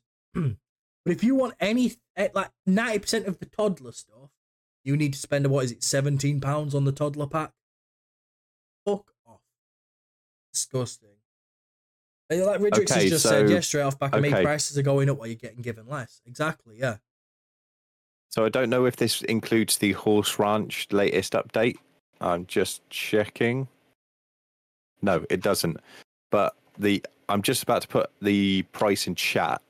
But it's for all of the Sims DLCs, packs, and everything. It's including the base hundred and seventy. Po- this uh, so the base game is now free on all platforms. I know, but for those that have paid for the game as well on top of it, Oh, that but but So yeah, this- that is this- also including the game price as well. fair enough. Shrinkflation. but th- that 974 pounds and 35 pence to buy every single DLC digital content extra for one, which is thirty-five quid. So yeah, you're looking at a grand yeah worth of you're DLC. looking well over a grand because you've also got a tiny pack that was added with it which was about 5.99 or something Yeah, so so yeah you're looking, You're looking at, at about over one thousand and fifteen pounds, one thousand and ten, one thousand fifteen pounds to get everything for Sims. Yeah. that is disgusting. the the fact is there's only one other game that I know that costs that much to get certain things, and I think it's like it's not Starfield. It's um, it's another like spacey one, Star Citizen. possibly. The Yeah, one that, the one that's still in early access, and people are basically calling it a scam. Sounds like it could very much be Star Citizen. But yeah, no. It, it, is just because train simulator. That's the thing, Charles. I also dread to think how much we've spent. Um, but we have had some responses um in Discord. So Ajax has said, "Greed is 100% part of modern gaming. The big companies don't care about their player base; they only care about making more money. If If you haven't covered it already, Overwatch 2, I don't think I need to say why. Now, Overwatch 2, I don't think that is is that bad. In, in terms of what, it's still not great, but in terms of what is out there, I don't think it's that bad. You get the base game's free. You can unlock the heroes with challenges. You don't have to pay real money. the um, season pass is completely optional, and in my honest opinion, half the shit on there isn't that nice, anyways. Um, and like with the latest season, the story missions that are coming, the story missions you can pay for to pay to have them permanently, or you can play them for the limited time that they're available. I think paying for it's on like six quid. It's not too bad. It, like I said, Overwatch has been more predatory in the past, especially during their period of having loot boxes and stuff. I don't think it's that bad. At the Okay. minute, Um. I've just I've just done a quick Google search. So other games that are a lot like it. So Train Simulator 2020 for all the DLCs is ten thousand one hundred and forty-five dollars, Are you buying an actual fucking train? And for Rockstar, uh, no Rocksmith, sorry, Yeah, I for can all imagine of the that. songs, six thousand five hundred and fifty-four pounds to unlock all of the content, which to should, be f- in my opinion, is just But should be there. to to to be fair, the reason it costs so much money is because that game's been going on for so long, and they have to deal with music licensing issues.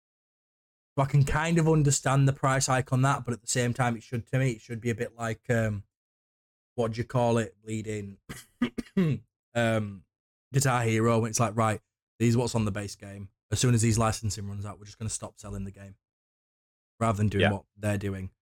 Um, Felix said definitely seeing this happen way too often. I see it kind of kind of happened in Shadow of the Tomb Raider with their DLC season pass. I mean, it's great to have a release calendar, but it's a lot of extra money. But, to be honest, it's not as bad as Overwatch. I love the game, but I don't need two different passes to get all the stuff in the se- in, in the season, in my opinion. A lot of people Ooh. do not like Overwatch. Cody said um, Flight Sim, uh, DCS Flight Sim, the DLCs for that.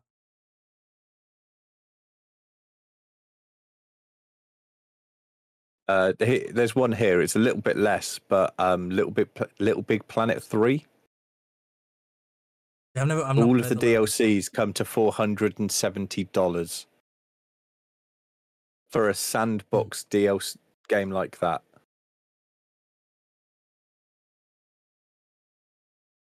I, just from my perspective, I think if a game is going to come out as with a story mode or something like that, or it's a simulator game, you you give everything for you you make even if games increased in price i wouldn't have an issue with it if it meant that the dlcs that we got were all free.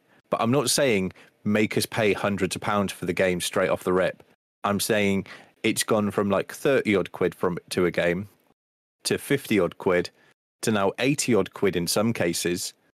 Leave it at that if we pay for a game that is that extortionate amount DLC should come free. It's just it's what's madness to me is the fact we live in a day and age where games with hardly any content, games like Call of Duty, still now to this day cost an arm and a leg.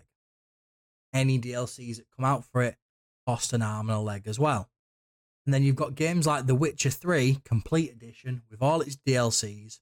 You can buy it most days for around six or seven. And it will give you a hell of a lot more playtime.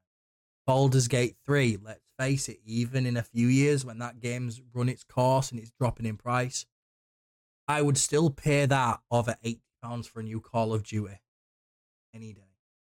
Yep. Because it's a no brainer. It's like at this minute in time, we've got all these other releases coming out. I'm playing Red Dead 2 because I already owned it and the story for that's outstanding and I've put a lot of time into that. And I'm really enjoying myself again. It's a great game. And again, I would rather do that than pay fucking £1,015 to pet a fucking horse on Sims. You know what I mean? It'd be cheaper to buy a real Yeah. fucking horse. It's cheaper to live than it is to play Sims. That's why everyone's saying with Sims 5, considering that's free to play from launch, everyone reckons if you want a sofa, you're actually going to have to go to like a fucking Wayf- uh, Wayfair website and pay £700 for a sofa and have it delivered to your game. Stupid. Baldur's Gate 3, I got six, 65 hours from my first playthrough. You already beat it then, Ridrick. Um, Ajax says one of my No uh, favorite games is Wildermyth. Free updates for two years, including several new campaigns. They've only just released their first DLC, which is pure. That's a good. That's a very, very, very good um, marketing strategy. It gets people invested. That's the issue. Is there's so many games nowadays that expect people to drop money from the get go. Whereas if you give people plenty of content to enjoy for free and got their feet under the table and got invested, and then said, "Oh, by the way, you want some extra spicy content?" Most people would be invested. But the only issue is EA started doing that with the Dragon Age games. Now, I love Dragon Age. What fucks me off with the way EA do Dragon Age is if you ever want the proper ending of the game, you need to play the DLC. I don't think I can't I can't, I can't remember exactly what happened in the DLC for um, Dragon Age Origins, but I know that introduced a lot of the characters from Dragon Age 2, and that's how you were supposed to know them when you started Dragon Age. You finish Dragon Age 2, the DLC after is you fighting Corypheus and him getting loose. You know, the main issue that is the main story plot of Inquisition. And I'm going to go spoiler territory because the game's been out for fucking years. So if you don't want spoilers for the end of Inquisition, turn off. Dragon Age Inquisition, you have to buy the Trespasser DLC. The Trespasser DLC is when you go through all the Dreadwolf shit and you finally meet Solas after he's betrayed you and you think, yeah, fuck you, Solas. You know, the main core point of what Dragon Age 4 is going to be. It's like, I fucking hate that design. It's like, if you are locking the ending behind a paywall, you are a cunt. That is something that should be in the base game. If it if it is to do with the core story of the game, it is not DLC. Shit like Phantom Liberty for Cyberpunk is completely void of the main story. You can go and do that before beating the main story, then come back to the main story. Same with Witcher 3, um, with Blood and Wine and Hearts of Stone. They have no impact in the main story. You can do them after you've beat the main story. But say, for example, you go play Hearts of Stone while the main story is going, you can come back into the main story and they'll comment on the scar on your face. It's fucking awesome. They've integrated. But then you have shit like Dragon Age, it's like, you want the real ending of the game? 20 quid. But as we all know, EA are the the greedy company. They are the bigger bigger issue. Um, they're not very popular by a lot of people. It's really, really angry. I mean, they're not angry. They make me angry. Sam is sat very still. Are you okay? We're just listening to me Yeah. rant. I, I, I would, yeah. Hmm. I just didn't want to interrupt you, if I'm honest. I was on a flow. I do apologize. Would you like to add anything? Now I've corny Um, and you arsehole.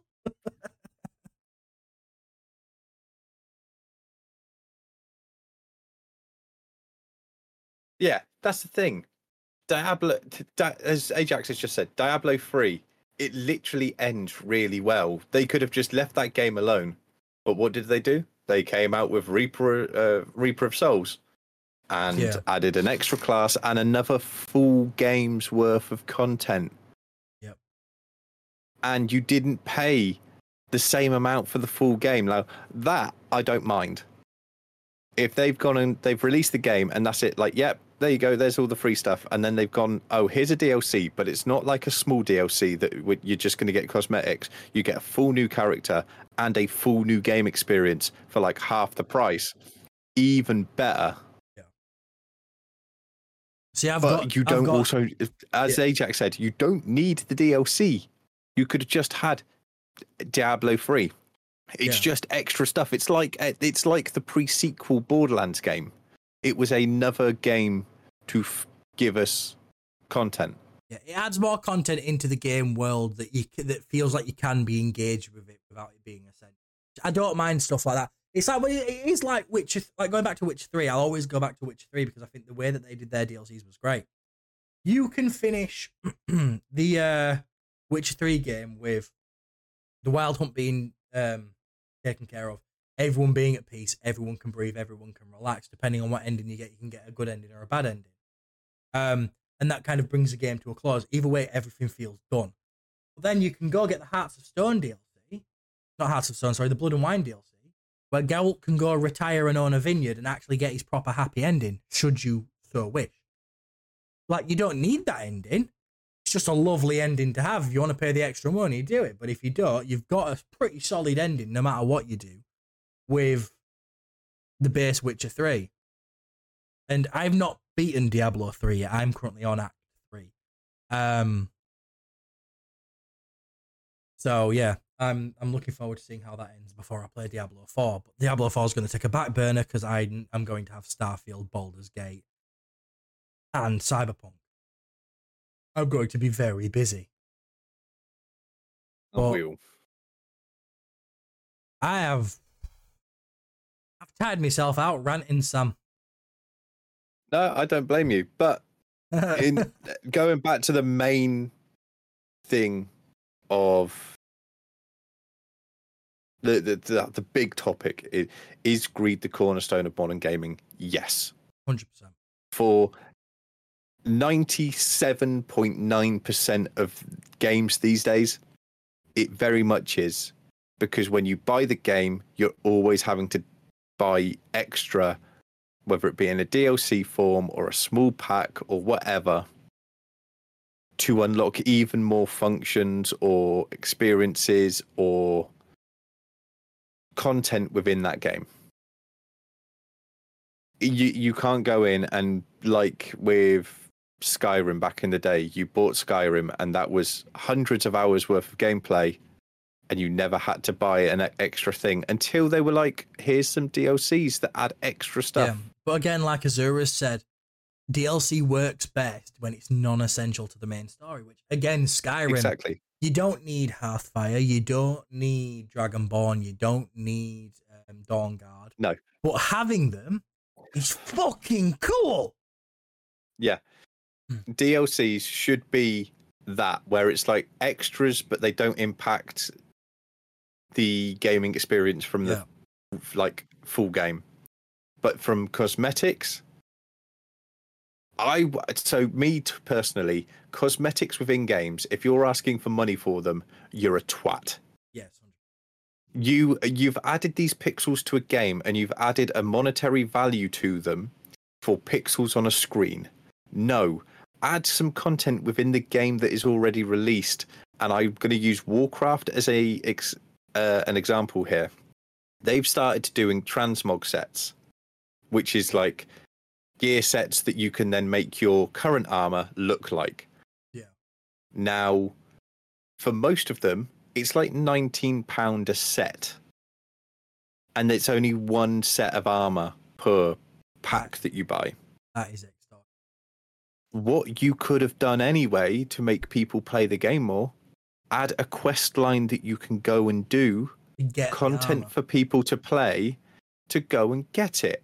And I don't understand why more like people are doing it. For Overwatch, I can understand. They've removed their over their loot box system now because it was banned everywhere in the fucking world. So they've gone to a battle pass system. I can get on board with a battle pass system. But the reason I like a battle pass system is because you know what you're going to get. And like for me, my personal go-to with a battle pass is I will play the season. I will see how much I've unlocked. And then if I sit there and think, right, that's worth paying the cost of the battle to get these things I've unlocked, then at the end of the season, I'll buy the battle pass. That's why I quite like Yeah. a battle pass. But I know it's not for everyone, no. which is fine. But at the end of the day, it's a free to play game now. So the fact that you can still play the game perfectly fine without costing yourself any money, can we really be as like stuff like Sims and stuff I get because a lot of the core gameplay mechanics, even with the game being free to play, are locked behind DLCs. Are you putting your hand up to contribute? Yes, I am. I've just thought of a game that is a great hmm. Okay. example. Genshin Impact. Oh. Every No, fucking no, no. week. So, so the game you get free. The content within the game you get free, but it's the characters that you then go and unlock. You're spending hundreds, if not thousands, of pounds on getting these different characters which have different play styles, which alter the way that you play the game. We've just had one that has a better climbing mechanic because you turn into a you turn into a cat. Now, yes, you can earn in-game currency to unlock these things, but not to the same level that you're spending. I'm going to be honest. I probably spent five, six hundred quid on my current Genshin account buying the in-game currency to then go and buy the boxes and the packs to hopefully get one of these characters. Which, when you get hold of them, like one of them unlocks a shield that you can basically put this shield down. You don't have to worry about any of the mechanics of the game. It's game breaking. Another one, you can fly around the place and fly around from one side of the map to the other the quickest. Game breaking. And they've hidden that all behind basically paid for transactions and Yeah. given us the option of you can go and earn the currency, but the the amount of currency that you can earn is going to be capped to getting 10 packs or 10 chances as opposed to spending 100 quid which then gives you 100 chances to Yeah. get this one thing that you're going for it really is full of greed and everything and the fact that Baldur's Gate has come out and gone here's the game not doing a DLC enjoy it Well, I think I'm- they, they probably will that. do DLCs later down the line. I think uh, someone did say in chat earlier that they have said that any DLC that comes later will be done to the extent of to give you as much content out of a DLC as you can for the price you pay. But until until next time, everyone, I have been Yorkshire Bother. He's drinking. I have been Dark MCR You chose, that's that's just such a bad moment to say that he was having a drink. Um, and uh, this has been cheat codes, aren't you?